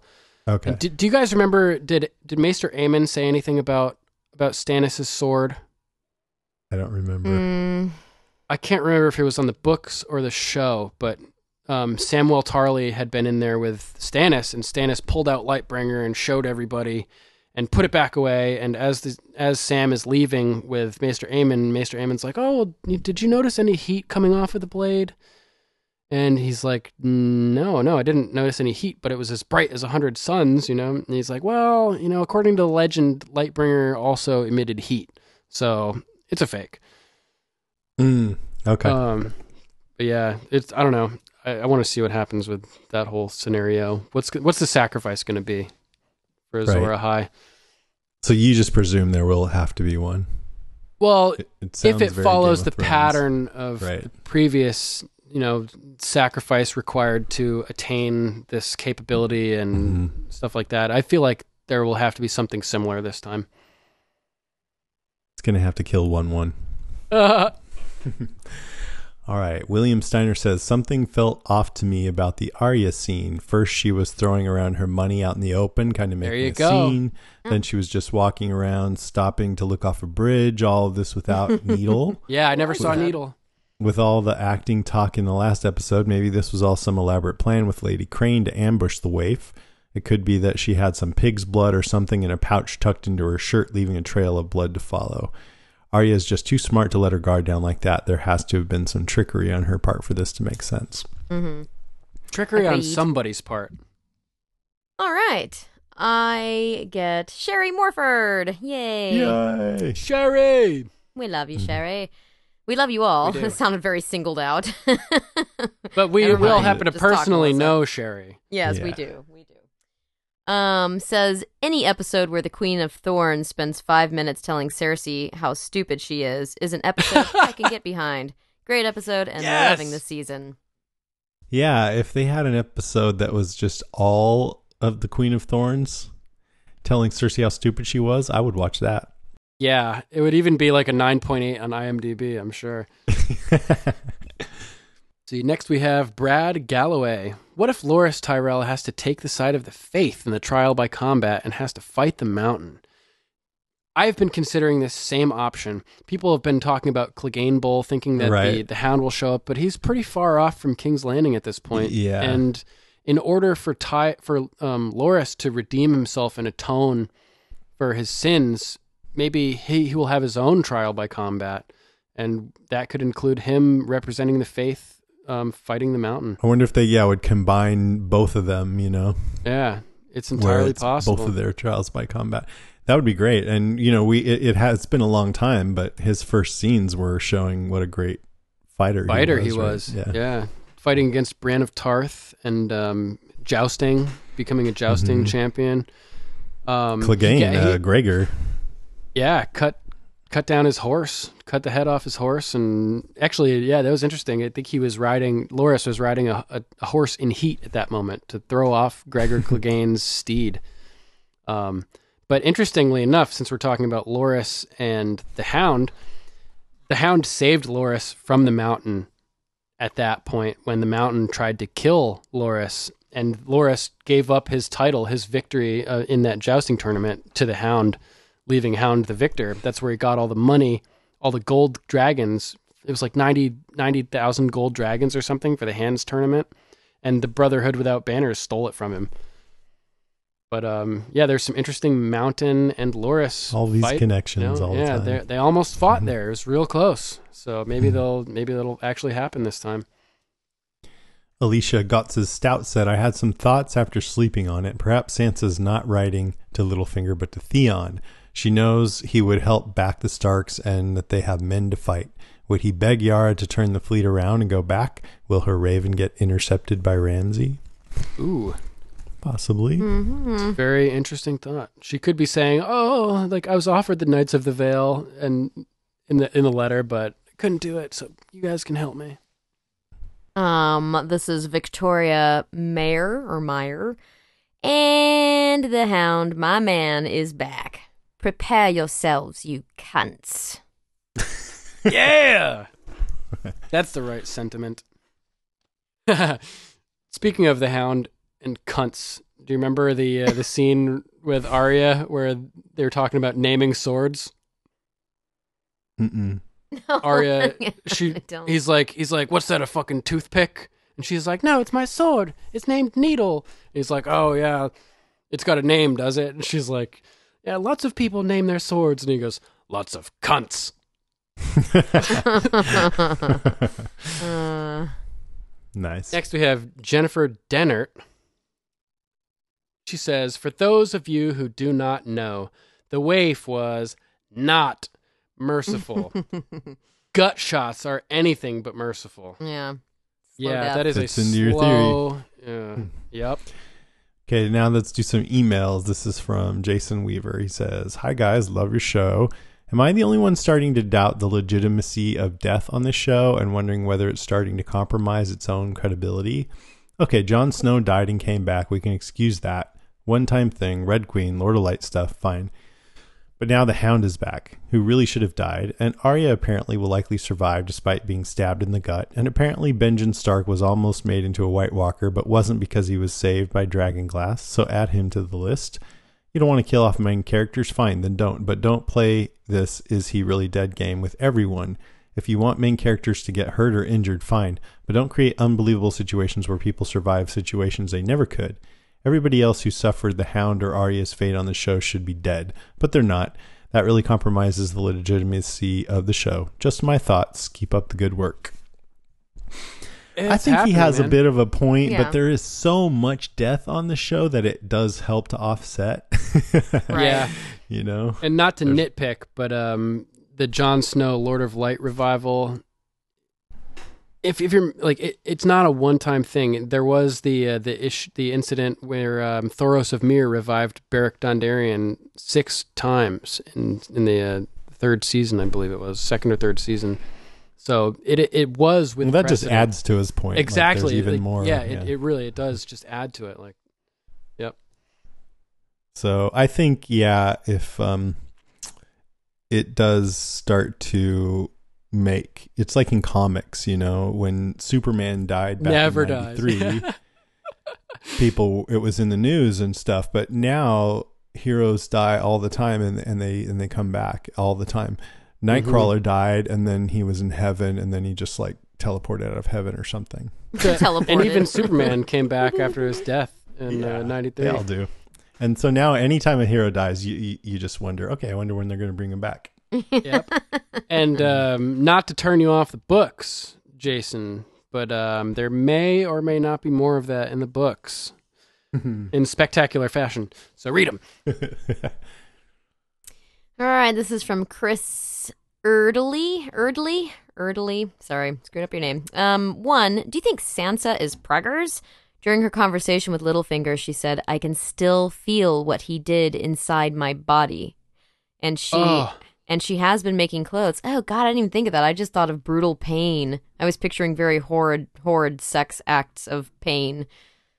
Um Yeah. wow, I, didn't think even it's think like- of that. It's more likely that, but it could have been misdirection and she really was talking about it. I thought she was talking about pain too. Yeah, that's did a good I, point did though. Hopefully not. Ugh. Boo. um, number two. Do you guys think Davos is going to find out what happened with Shireen since they are camped out exactly where she was burnt?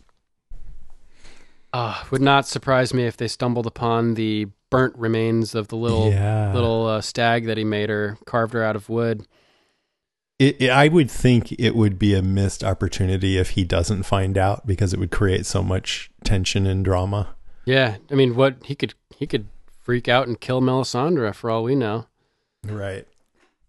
That could sabotage the entire entire North's um, operation.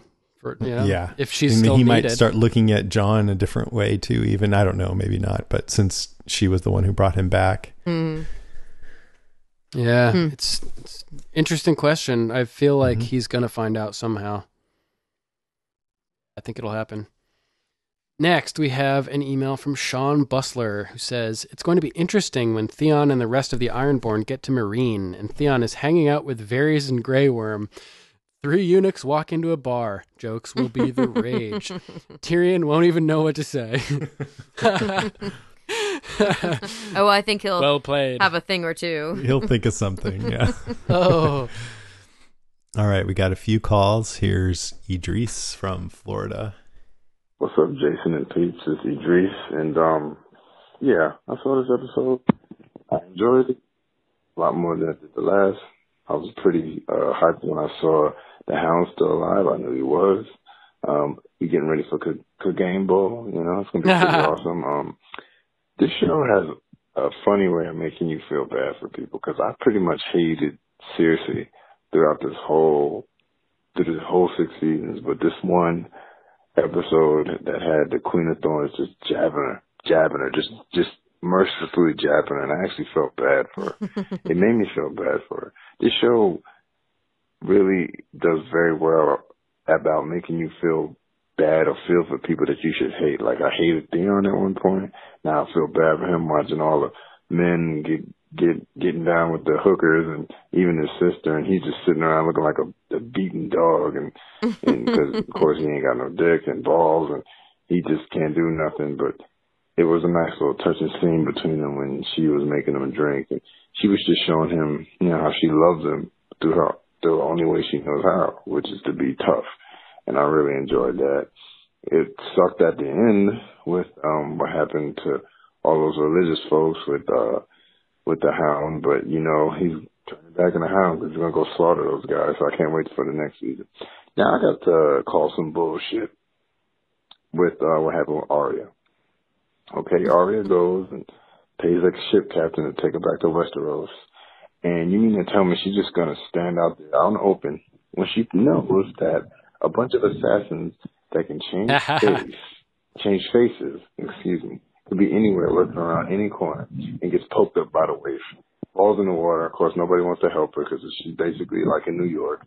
And um, now she's just bleeding and walking. I, I want to call it bullshit because the last episode showed her posting up in a in a place where only one exit in, one exit out, with a needle blowing out the the fire. You mean to tell me she's just going? I'm just gonna go for a stroll and get poked up. I call it bullshit. Did not like that. Did not enjoy that. And if she dies, I'm gonna be really pissed. But other than that, I pretty much enjoyed the, the episode. The Blackfish is awesome. Bronn is awesome, even though it looked like he had makeup on. I don't know. Ah, yeah. Anyways, enjoyed this. And Jason, I just wanted to say before this, before I go, you have inspired me to start my own podcast. So I would like to say thank you and keep keep it coming, man. All right, man. Later. All right. Thanks, dude. Yeah, seriously. Yeah, I, didn't, I agree. didn't listen to that whole thing first, but it's nice. Yeah, Jason's Good the call. man. Oh, the ability of this show to make you to change your emotions regarding different characters.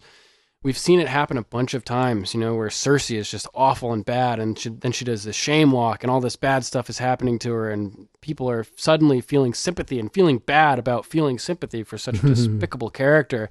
You know, it happened with with Theon, where he's just so awful, and he betrays the people that have raised him and you know given him everything, like every piece of clothing and weapon that he has was you know, he just disrespects the whole family and betrays him, and then he gets his dick cut off, and all this stuff happens to him, and he, you're developing sympathy for this character.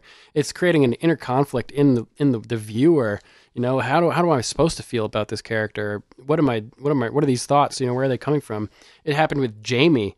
You know, who first thing we see him do is push Bran out of a window, and then we find out that he basically sacrificed his reputation and broke an oath to um, you know when he killed the king in order to save the the populations of King's Landing from being burned alive by a mad king, and he's lived with the secret because he was sworn to keep the secrets of his king, and like he's a sympathetic character that's you know you're you're developing emotional ties for that you were introduced to as being despicable. The same thing with the Hound. He's killing the butcher's boy. He's doing all this bad stuff, and you, then you learn about why he is the way he is, and he slowly becomes more and more likable. So it, it's it's a common theme in this show, and it really shows the talent of the writers at um you know portraying gray characters with good things about them and bad things about them, and you know having different different emotions and different feels shine through at different times. Um, it's it's talented writing to to change your emotions on characters like that. Great call. Yeah, and it's it's it's uh, real life because just about anyone you meet, even if you think they're an asshole because they didn't put their best foot forward, if you got to know them well enough, you would like pretty much anyone you meet. Yeah, I like believe Melly that. Hutch. She was such an asshole when I first met her. I know. Fucking now prima I'm like- donna. now I think she's, you know, at least pretty cool. so. Her ego wasn't so huge. That's why I'm into Morgan's whole philosophy of just don't kill everyone that you meet, you know, because uh, you may need them later. yeah, and and also you know people are complicated and. You, it's true. You re- you spend enough time around somebody, you're going to find something co- to connect on. So it's great when a show will show that that's just the way it is. Although I did not feel bad for Cersei in this scene. I thought she was getting exactly what she deserved. Same with me. Same All with right. me. I haven't felt any sympathy for Cersei. Yet. I did in the in the whole walk of shame thing a Oh little bit. Oh yeah, that was horrible. yeah, I feel like I should lie and say I did, but I really didn't. that's okay. Unfortunately. You can be cruel and callous. Just kidding. All right, here's our next call. This is Jen from San Diego. Hey, it's Jen from San Diego. Hi, Jason and Hello. Duncan and Melissa. I think. Um, anyway, it's been a long time since I Hi, called into it's me. any of the podcasts, but this episode, I just felt the need to finally make a phone call. So I hope I make it in. Anyway, first, um, the episode's titled "Broken Man." I just love trying to figure out the meanings behind the titles. I'm not a book reader. So I'm just trying to figure these little puzzles out. Just kind of, it's like a, my own little game. But anyway, um, so awesome to see the Hound. That gave me the Cirrus Seals, and I believe Sandor was the primary meaning behind the episode's title, The Broken Man. Um, but seriously, that group he was with was way, way too perfect, and their septon was just too relaxed and uninhibited. I could tell nothing good was going to come out from that situation, and we know what happens soon after that. Bad news. I can't wait to see what happens after. I think we can expect Sandor and Gregor to come face to face pretty much, 100%. Um, the other broken man in this episode, Theon um, after Yar's intervention talk with him, it was great to see the glimmer of the former Theon in his eyes. That was kind of like wild. Um, anyway, and then second favorite point of the show was Arya. Oh my God, it's kind of obvious. I'm sure it's been spoken about a million times at this point. But when that wet Waif stabbed her, I nearly it nearly sucked the air out of the room for me. I think she'll find her way back to the actress though, and she'll be taken care of and seek revenge on that Waif. At least that's what I hope she does because I hate that Waif. I know hate is a strong word, but oh, I can't stand seeing her. When I see her, all I can see is Woody Harrelson with the middle part bob. Yuck.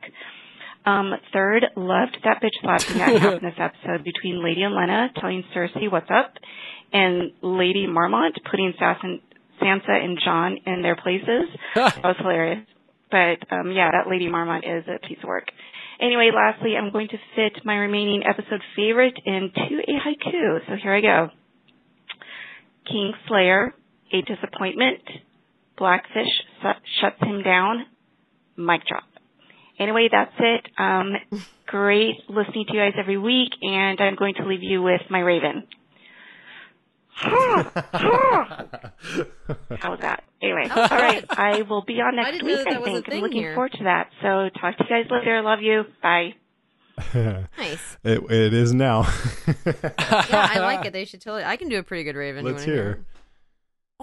Nice. Wow. That was really good. Wow. Thanks. Well, there, I'm telling. I am a weirdo. I love birds, and I imitate. And you are the like I love most. a voice actor. You're a professional. I do do yeah. that. that was really good though. Yeah, it was. It was. Can you do it again, please? Oh oh, oh wow.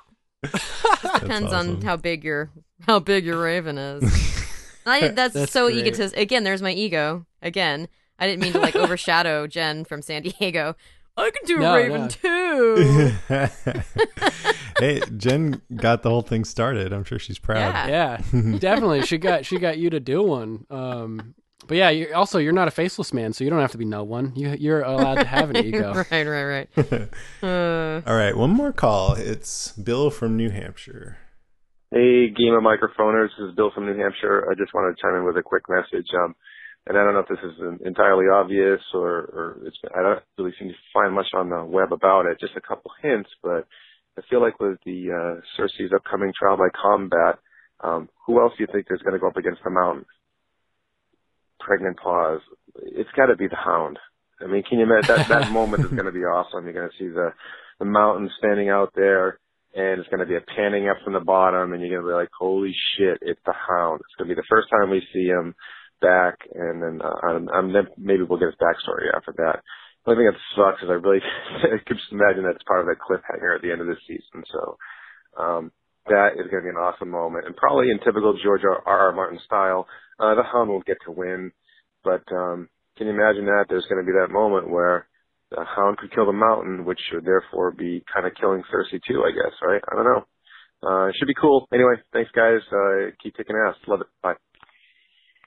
Yeah, how about that? If if the if it does end up being Cleganebowl and the Hound takes out the Mountain simultaneously, you know, being becoming a kinslayer and killing Cersei, that would mean the end of Cersei. What do you think? Jaime's not around. Is she going to die? Is she going to be put to death by the establishment, the uh, the religious establishment? It's a possibility. Yeah. I mean, I really I Uh, feel like um the show does need to do something like that in these last seasons so that it can retain some of its former kind of personality, you know, that that started with the episode 9 of season 1 and Ned Stark. So that would be a a way to retain some of that. Just shock Yeah. and surprise. I feel like it would be um, it'd be poetic, like she has it coming, you know, being Yeah. put down. Although it would be nice to see somebody who she's really wronged, who need who wants that vengeance to get the shot, like Arya or something like that. And if it was Loras, for instance, who's in the uh, you know who's being held prisoner, who ends up representing the faith and fighting the mountain and kills him, then that also takes away the hound's shot at it. You know, so Mm-hmm. uh, like either either Well, the hound could- gets his shot Yeah. and nobody else gets a crack at Cersei, or somebody else gets a crack at Cersei and the hound doesn't get a shot, or you know who knows. I mean, one But- thing is they're setting it up so that it seems like like uh, that a lot of people would be wondering right now. Oh, is the Hound going to fight Gregor Clegane in the trial by combat for Cersei? So that would be a reason not to do it that way because it's what's sort of expected, you know. And they like to Mhm. surprise you, so they may. I, I do think they'll come together, but just because of that, I think it might be in some other unforeseen circumstances. How about this? What if the Hound goes north and meets up with Sansa and joins the, the North to to fight against the White Walkers? Gregor Clegane wins the battle of the uh, the um, the trial by combat, and then they everybody faces off against the White Walkers.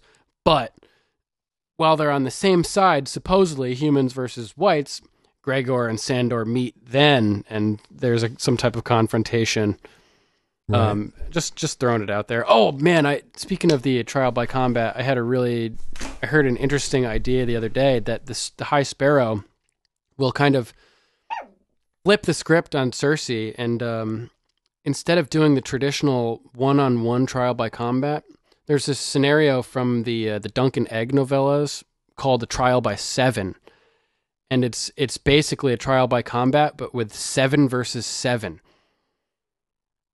So, considering that the faith of the seven is kind of taken hold now, and that everybody knows that Gregor is like a walking abomination, I think that the High Sparrow is going to do anything he can to prevent Cersei from having that edge over the competition, which could include flipping the script, like I said, on the trial by combat and taking away her total advantage by introducing te- a team battle, essentially. Mm-hmm. How crazy would that be? be pretty cool to watch. Yeah. All right. That was awesome. And now it's time for our brand new section that I've been really looking forward to. And Duncan named it. What'd you name it, Duncan? Still smug. Book talk section. Yeah, that's right. We're not through. Well, I've never been smug because I haven't read the books, but I've been smug anyway. But uh, anyway, the point is that there's still plenty to talk about, even though that Game of Thrones has mostly caught up to where the books are. There's still a lot of different ways that the eh, reading the books can inform what's going on in the show, right? Oh yeah, Yeah, definitely, and I'll be covering uh, quite a bit of that tonight. So So that's guys going. You're it. gonna. He's gonna be recording that later, but he's. But we're gonna stick it in, and you're gonna hear it right now. Hello, everybody. You are listening to the Game of Microphones podcast, and we would like to welcome you to our new Still Smug Book Talk section. Still smug, you ask? And the answer is a resounding yes, because even though the show has largely surpassed the books at this point, book readers can still sit smug and satisfied with their knowledge of thousands of years of the history, tradition, custom, and lore of Planetos, and their ability to spout off the top of their heads the house sigils, words, and major information about the great houses of Westeros. However, don't be taken aback because here, smug is just a joke that refers to the way that book readers have been referred to throughout the years that Game of Thrones has aired on TV. Here, everybody is welcome to enjoy the kind of insight and analysis that can be provided by a knowledge of the books. However, there will be major spoilers ahead, including big events that have happened in the books that haven't yet happened on the TV show. So if you're afraid of spoilers, I would advise not listening to this section of the show. And while book readers may have a deeper context to help them understand events as they unfold on the TV show, it's important to remember that at this point, everybody's pretty much on the same page. I know book readers are consistently surprised and shocked by things that happen on the TV show now, so it's cool for once for all of us to be experiencing something new together. Anyway, I am Sir Duncan the Fearsome, Lord of Castle Stirling and bearer of the Valyrian Steel Greatsword, Dark Warrior, and I will be your host for the Still Smug Book Talk section. Today we'll be covering Season 6, Episode 7, The Broken Man. And this made me very excited. Just hearing the title, I immediately thought of Sandor Clegane. Um, so I went into this episode anticipating a potential return of the Hound. So, so cool. I love the Hound. He's one of my favorite one of my top five characters for A Song of Ice and Fire, and that's that's a that's quite a bold statement because there's so many different characters, but the Hound to me sticks out for a number of reasons. Um, I find his character to be one of the most complex and deepest psychologically that we've um, experienced, and I feel like he's been really, really fleshed out um, in a way that a lot of characters haven't, even though he's a secondary character. So it was really, really exciting for me to see him come back on screen. And of course, how can we talk about the Hound without talking about the Gravedigger theory from the books? As you guys know, Brienne meets up with Sir Hyle Hunt and Septon Meribald with his dog, Dog, as they are moving through the Riverlands on their quest to find Arya and Sansa. So, well, Sansa specifically at this point. But Septon Meribald leads them to a place called the Quiet Isle, where they find a brotherhood of monks. And the elder brother is leading them through the, the monastery area, and they pass a guy who is just a monstrous dude. Big guy, um, with his face covered, at least partially covered, in the fashion of a novice monk of this order. And interestingly, Septon Meribald's dog runs over to the guy, and the guy bends down and scratches it behind the ears, and the dog just seems to love this dude. And he doesn't speak because these monks have taken vows of silence. But he's got a gimpy leg, and he's kind of hobbling around. He's a huge, huge guy digging a grave, and he just kind of sticks out. They don't really talk about him much. He's just kind of there.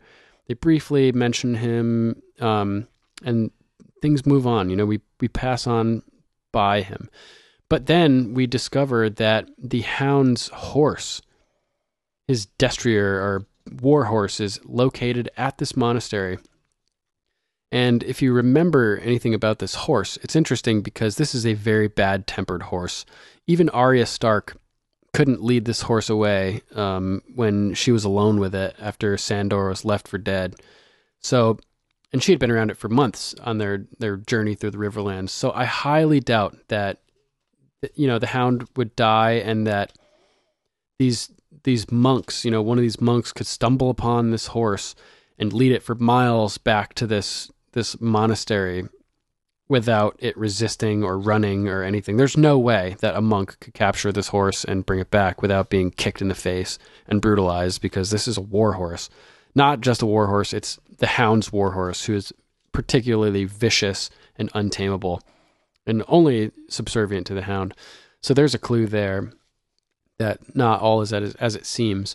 The elder brother goes on to talk to Brienne, and she basically tells him, "Oh, I'm looking for you know a maiden of three and ten, the whole auburn hair, Sansa Stark thing, and I'm also looking for the Hound." And the elder brother is kind of taken aback by this and says, "The Hound? What are you what are you looking for the Hound for?" She says straight up, "I'm going to kill him." You know, uh, he was spotted with with a Stark girl, and um, you know she's got a bone to pick.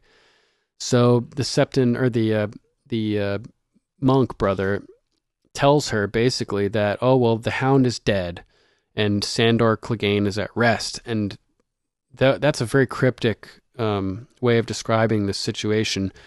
It could be looked at metaphorically, basically saying that the uh, Sandor Clegane is at rest. His persona, the Hound, is dead. You know, the Hound is no more, but Sandor has found peace and is at rest psychologically. So, since they didn't say, since he didn't say Sandor is dead, there that brought speculation that he may not, in fact, be dead. And what do you know? The gravedigger, you know, further back in the monastery, bears a striking resemblance to uh, to the Hound himself. So he also knows a lot of details about the Hound himself. He, the elder brother says basically he found the Hound sitting under a tree dying, in the process of dying. He tells Brienne that the hound, you know, he knows all about the hound. He knows the hound hated his brother, that he lived, you know, his, his, whole motivation was hatred, and he wanted to kill his brother. That's all he thinks about. He knows that he was with Arya Stark. It seems like he has too much information to have just had a brief conversation with the hound as he was dying. It seems like this is a conversation that continued for quite a while where he learned quite a bit about the hound, quite a bit about what was happening, the circumstances of his injury, and all of this um, information that he wouldn't know from just a quick interaction with a guy who's on the brink of death. So, all of this seems to suggest that the hound is not, in fact, dead, but he is at this monastery on the Quiet Isle, serving as a novice for this order of monks and currently digging graves. So, I mean, it's it's it's it's pretty conclusive. Um, the guy's got a limp. He's the ha- the size of the hound. The dog likes him, which is a trait of the hound. You know, they're they came from a kennel family.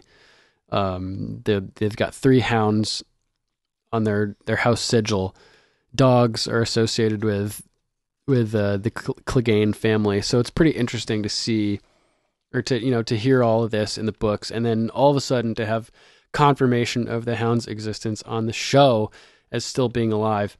I can't even tell you how excited I am about this. Uh, it's going to be great to see what happens. Um, I really want him to have the chance to to face off against the mountain and finally get his his vengeance and his peace that he deserves. Because, I mean, on his surface, he's a gruff, horrible guy, like I said in in the main body of the podcast. But deep down, he's a good guy. You know, he he's he's more of a true knight than most of the knights in Westeros at this point.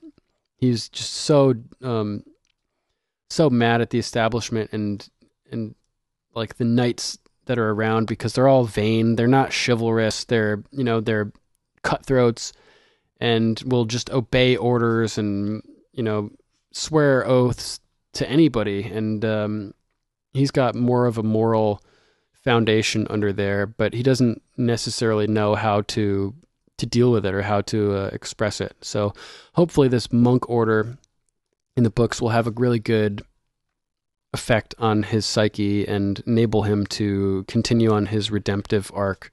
And I'm hoping that the same thing happens in the TV show. Obviously, he's in with this Septon Septon Ray, and he's being told, you know, it's never too late to be a good person, to do good, and it's you know, it's never too late to come back. So I'm hoping that we get to see some positive action from the Hound moving forwards, which is an exciting prospect to say the least. If you guys like the Hound like I do, um, I want to recommend a good listen for you. There is a podcast called Podcast. No, it's sorry called Radio Westeros, hosted by Yolkboy and Lady Gwynhyfvar, and they do a series of character profiles. One of which is covers the Hound, and um, it's really, really well done, comprehensive character study of the Hound. And if you don't necessarily have an appreciation for the character at this point, I highly recommend listening to it just to to expose yourself to um, you know the the depth and nuance of this fascinating creation of George R. R. Martin. And if you are a fan of the Hound, I guarantee you this will only make you appreciate um, his character even more and understand his his pain. And it's it's it's a really emotional listen. Like something about the Hound just really tugs on my heartstrings. He's such a tormented soul, and I just really want to see him get justice and get the redemptive arc that he deserves. So I hope you guys check it out. Um, not to pump other podcasts, but hey, this isn't a competition. Um, you know, we cover Game of Thrones really well. Other podcasts do book studies that are great. So check out Radio Westeros and their study of Sandor Clegane. It's really, really good. So, on to more from this current episode of Game of Thrones The Broken Man. We have the Riverrun Siege taking place, and uh, this is great. It's a callback to the books four and five of A Song of Ice and Fire, where Jaime is sent off into the Riverlands and ends up at Riverrun, where he parlays with the Blackfish. And um, certain things happen in this episode that happen in the books, which are great crossovers, including Jaime's interaction with Ryman Frey. He basically comes upon their um, their setup, their pathetic little siege that they have going on, and sees that the Freys are threatening to hang Edmure Tully, if the Blackfish doesn't give up the castle. And naturally, the Blackfish, total badass, isn't going to do it. So, showing what pussies they truly are, the Freys back down and do not slit Edmure's throat or hang him. And in the books, as you guys know, this happens like daily. There, every day they put him up at the gibbet and threaten to hang him, and it's just completely pathetic. The Freys are just useless. So it's hilarious to see Jaime come up and just take over, say, "Oh, well, siege is under my con- my control now, my command." And um, somebody's he's like, "Only a fool makes threats they're not prepared to back up." And Ryman Frey turns to him and starts, you know, saying something back to him, and he's like, he basically says, "Listen, you know, what if what if I threaten to hit you if you don't stop talking? Right? What would you what would you do in that circumstance?" And so Ryman, you know, spouts off saying, "Well, I don't care," and boom, Jaime smacks him upside the head with a golden plated or a solid gold backhanded pimp slap that just made me made me laugh so goddamn hard. It was hilarious to see this scene come to life on the screen. I'm sure all the book readers out there were just loving this moment.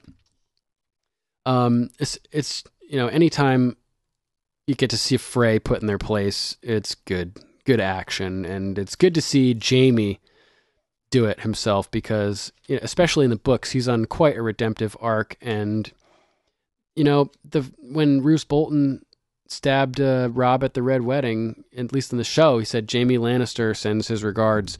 So it's good to see Jaime on sort of opposite sides than the Freys for once, and um, putting those stupid little bastards in their places, which was awesome. So Jaime goes on to parlay with the Blackfish, and it plays out fairly similarly in the books, but there are a few minor differences. I can't remember all of the details, but I seem to remember the Blackfish having the edge over Jaime in the books as well, which is hilarious to see on screen because Jaime comes across as such a badass and just is dominating the Freys while they're, you know, having their little bitch slap interaction there and the Freys are so weak and so pathetic. And Jaime's talking with the Blackfish and the Blackfish just dominates him. And it's a total reversal of of um, what we just saw, you know, like the Blackfish says, you know, I came out here, got got to see you in person and measure, like you, you know, get your measurement, like size you up, and uh, I'm disappointed, brother. You know, like, you know, I was, I thought you were gonna be, you know, more tough and everything than you are. So it's pretty funny to see that on screen. And we move on to one of the coolest book um, book crossovers that we've seen so far. You may remember her from her letter to Stannis Baratheon, where she wrote, Bear Island knows no king but the king in the north, whose name is Stark. She is young Lady Lyanna Mormont, and she is awesome on the show. Oh my god.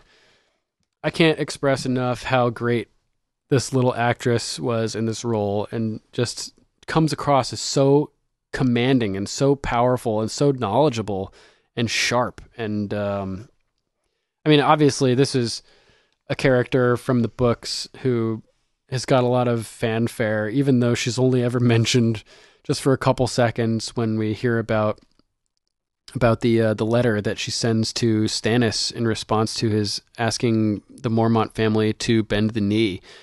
Um, so I don't know. I mean, it was just it just played out hilariously and intensely, and it was great to see happen on the screen. You know, we actually got a face for the uh, the name Lyanna Mormont, and she did not disappoint one bit. You know, and she ends up, uh, you know, doing the right thing, realizing that the uh, the threat is the White Walkers and the whites from up north, and she says. House Mormont has kept faith with the House Stark for over a thousand years. We will not break faith today. And being a small house, all they can offer is 62 soldiers. But, you know, those bears are um, as good as 10 regular men, so it'll be good to see them in action. Also, very interestingly, in this episode, we see the return of the Brotherhood Without Banners.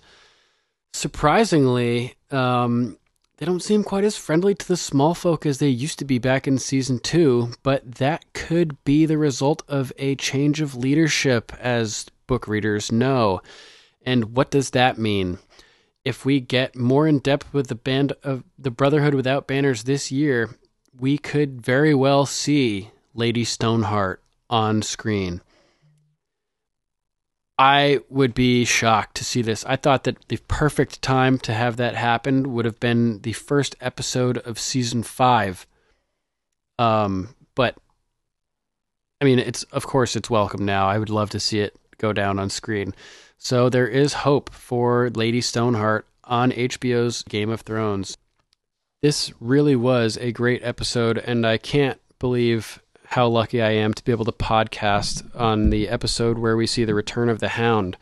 The uh, the broken man theme really came through a lot in this episode in various forms. You know, we saw Sandor Clegane, who's a broken man, um, come back a little less broken, hopefully, and at the beginning of a big redemption arc, we got to see Theon, who's also just so broken, devastatingly so, and you know, his sister told him that it's not too late.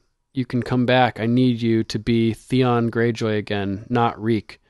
But the um, as the uh, the title of the episode is the Broken Man, I thought that it would be appropriate to read a segment from the books where the Broken Man comes from. I mentioned earlier Septon Meribald with Brienne and Sir Hyle Hunt and uh, they're walking along on the road, and this occurrence takes place where Septon Meribald kind of goes on a monologue about broken men. And um, yeah, without any further ado, I will read a passage from the book. Back on the road, the Septon said, We would do well to keep a watch tonight, my friends. The villagers say they've seen three broken men skulking round the dunes west of the old watchtower. Only three? Sir Hyle smiled. Three is honey to our swords, wench. They're not like to trouble armed men. Unless they're starving, the Septon said. There's food in these marshes, but only for those with the eyes to find it, and these men are strangers here, survival, survivors from some battle. If they should accost us, sir, I beg you, leave them to me. What will you do with them? Feed them? Ask them to confess their sins so that I might forgive them? Invite them to come with us to the quiet isle. That's as good as inviting them to slit our throats as we sleep, Hyle Hunt replied. Lord Randyll has better ways to deal with broken men steel and hempen rope. Sir, my lady, said Podrick, is a broken man an outlaw? More or less, Brienne answered. Septon Meribald disagreed. More less than more. There are many sorts of outlaws, just as there are many sorts of birds. A sandpiper and a sea eagle both have wings, but they're not the same. The singers love to sing of good men forced to go outside the law to fight some wicked lord, but most outlaws are more like this ravening hound than they are the lightning lord. They're evil men, driven by greed, soured by malice, despising the gods and caring only for themselves. Broken men are more deserving of our pity, though they may be just as dangerous. Almost all are common born, simple folk who had never been more than a mile from the house where they were born until the day some lord came round to take them off to war. Poorly shod and poorly clad, they march away beneath his banners, oft times with no better arms than a sickle or a sharpened hoe, or a maul they made themselves by lashing a stone to a stick with strips of hide. Brothers march off with, with brothers, sons with fathers, friends with friends, They've heard the songs and stories, so they go off with eager hearts, dreaming of the wonders they will see, of the wealth and glory they will win. War seems a fine adventure, the greatest most of them will ever know. Then they get a taste of battle. For some, that one taste is enough to break them. Others go on for years until they lose count of all the battles they've fought in. But even a man who has survived a hundred fights can break in his hundred and first. Brothers watch their father, fathers die. Fathers lose their sons. Friends see their friends trying to hold their entrails in after they've been gutted by an axe. They see the Lord who led them there cut down, and some other Lord shouts that they are his now. They take a wound, and while that's still half healed, they take another. There is never enough to eat. Their shoes fall to pieces from the marching. Their clothes are torn and rotting, and half of them are shitting in their breeches from drinking bad water. If they want new boots or a warmer cloak or maybe a rusted iron half helm, they need to take them from a corpse, and before long they're stealing from the living too, from the small folk whose lands they're fighting in, men very like the men they used to be. They slaughter their sheep and steal their chickens, and from there it's a short step to carrying off their daughters too. And one day they look around and realize all their friends and kin are gone, that they are fighting beside strangers beneath a banner that they hardly recognize. They don't know where they are or how to get back home, and the Lord they're fighting for does not know their names, yet here he comes, shouting for them to form up, to make a line with their spears and scythes and sharpened hoes, to stand their ground. And the knights come down on them, faceless men clad all in steel, and the iron thunder of their charge seems to fill the world. And the man breaks. He turns and runs, or crawls off afterward over the corpses of the slain, or steals away in the black of night, and he finds some place to hide. All thought of home is gone by then, and kings and lords and gods mean less to him than a haunch of spoiled meat that will let him live another day, or a skin of bad wine that might drown his fear for a few hours. The broken man lives from day to day, from meal to meal, more beast than man. Lady Brienne is not wrong. In times like these, the traveler must beware of broken men and fear them, but he should pity them as well. When Meribald was finished, a profound silence fell upon their little band. Brand could hear the wind rustling through a clump of pussy willows, and farther off the faint cry of a loon.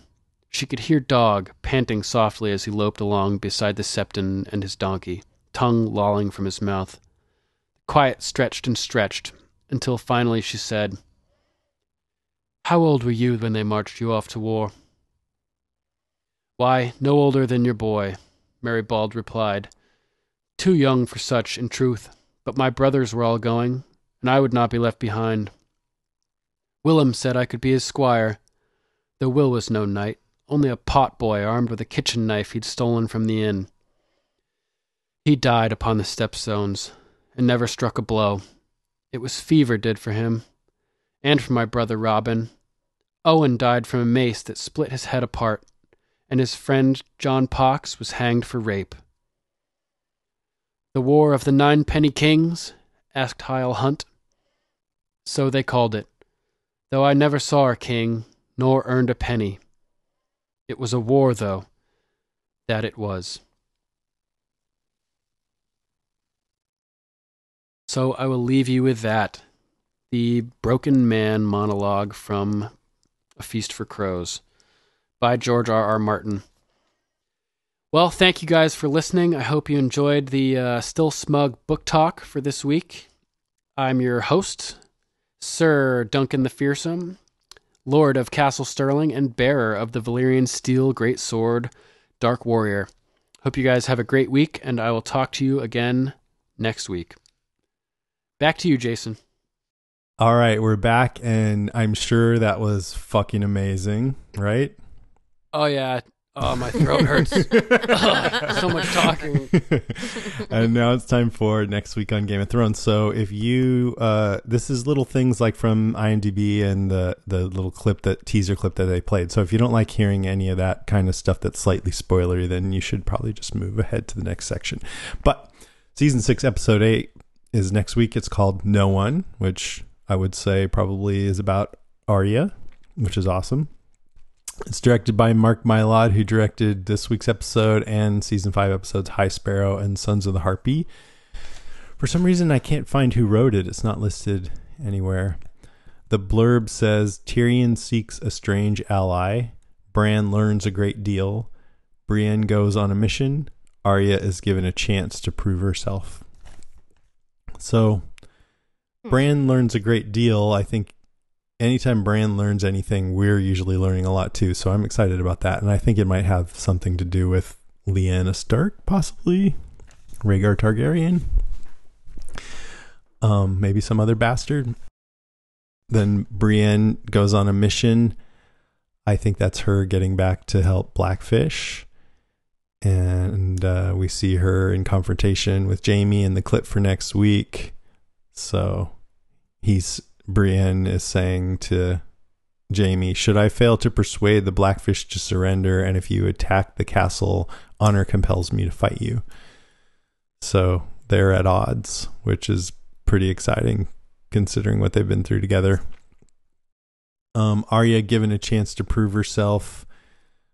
I that sounds like what we've been seeing. You know, she's been proving herself to Jaqen H'ghar. So I wonder if it's more of that, or there's somebody else who she's proving herself to. I don't know. And then I'm just glad. I don't know about Tyrion seeks a strange ally, who that is, but I'm glad Tyrion's in it because Tyrion has been missing for the last couple of weeks. So it'll be good to see him. Mm-hmm. I guess if you want to see the clip, you could just go on and watch it. I was going to talk a little bit about it, but But you gave up. I threw in the towel. I think Duncan stopped listening because he doesn't want spoilers. Oh, that is correct. But I was uh, kind of unplugging my ears every couple of seconds to see when you were done. So. Too bad. You- I, I, I wanted to hear what you had to say about some of that stuff, but oh, I'm that's sorry. okay. I I can't can't. Even it's funny. Even though I'd like have you know I've read the books and everything. I even leading up to places where I'd already known things were happening. I'd I'd never watched the uh, next week on for Game of Thrones or anything. I I just hate being spoiled. But you But, uh, uh, were spoiled on a lot of stuff just by. Oh wait, no, because you didn't start reading the books until season yeah, four. until season four. Did you get past the where the show was ever? I did. I did. and you kept reading. Mm-hmm. Season five started, um, and I had a good leg up on it. Um, but I still didn't watch the like next week on. I didn't. I love being surprised on TV. You know. Yeah, me too. Yeah. So I'm sorry I couldn't contribute No, to it's that okay. section. I get it. You you have your principles. Man of my word.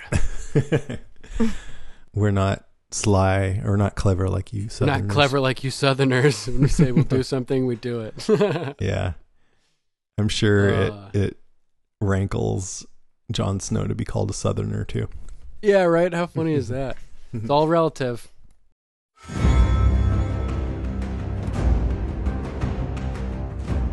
All right, that's our show, episode 22. Thanks for listening, everybody.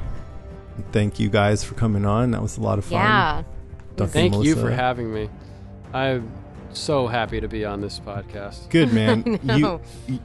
You killed it. Yeah, you you killed it, and I knew you, you would because you're so into the show and you know so much. And uh, I mean, I love having both of you guys because you're so much fun to podcast with. So thanks again for coming on. I appreciate it. Thank you. Yeah, I love Definitely. our dynamic. And uh, if you guys want to call us, you can call us at 813 563 3739. That's 813 Joffrey. Yes. Uh, if you'd like to write in, you can email us at game at podcastica.com. and make sure to check out our Facebook page at facebook.com slash GOM podcast. or you can just search for Game of Microphones on Facebook. And be sure to check out our other great podcasts at podcastica.com.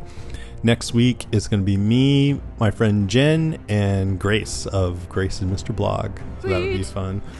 And another little book talk section by yours truly. That's right. Yeah, I meant to mention that. So going forward, you're going to be doing those, which is which is totally awesome, and I feel fortunate to have you doing that. So thanks again. Thank you. All right, that's our show, Thanks for listening. and don't forget, a Lannister always pays his. Don't say it. Don't fucking say it. Uh, with the music, and then we see Ian McShane, and then all of a sudden we see the Hound, and I was like, oh shit, I knew it. Oh, the Hound on cue. the Hound, I know. That's very appropriate. Good timing. Um, she just says whatever the fuck is on her mind and doesn't give a shit. Dragon White, breathing ice fire. Yeah. Ice fire! Oh, oh.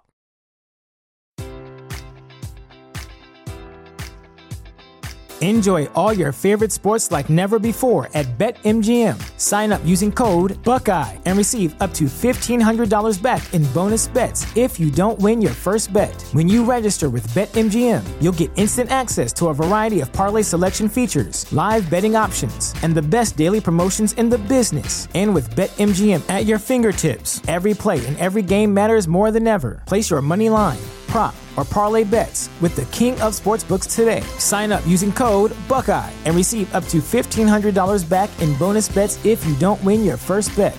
BetMGM and GameSense remind you to play responsibly. 21 plus and present in Ohio, subject to eligibility requirements. Rewards are non-withdrawable bonus bets that expire in seven days. Gambling problem? Call 1-800-GAMBLER. In partnership with MGM Northfield Park.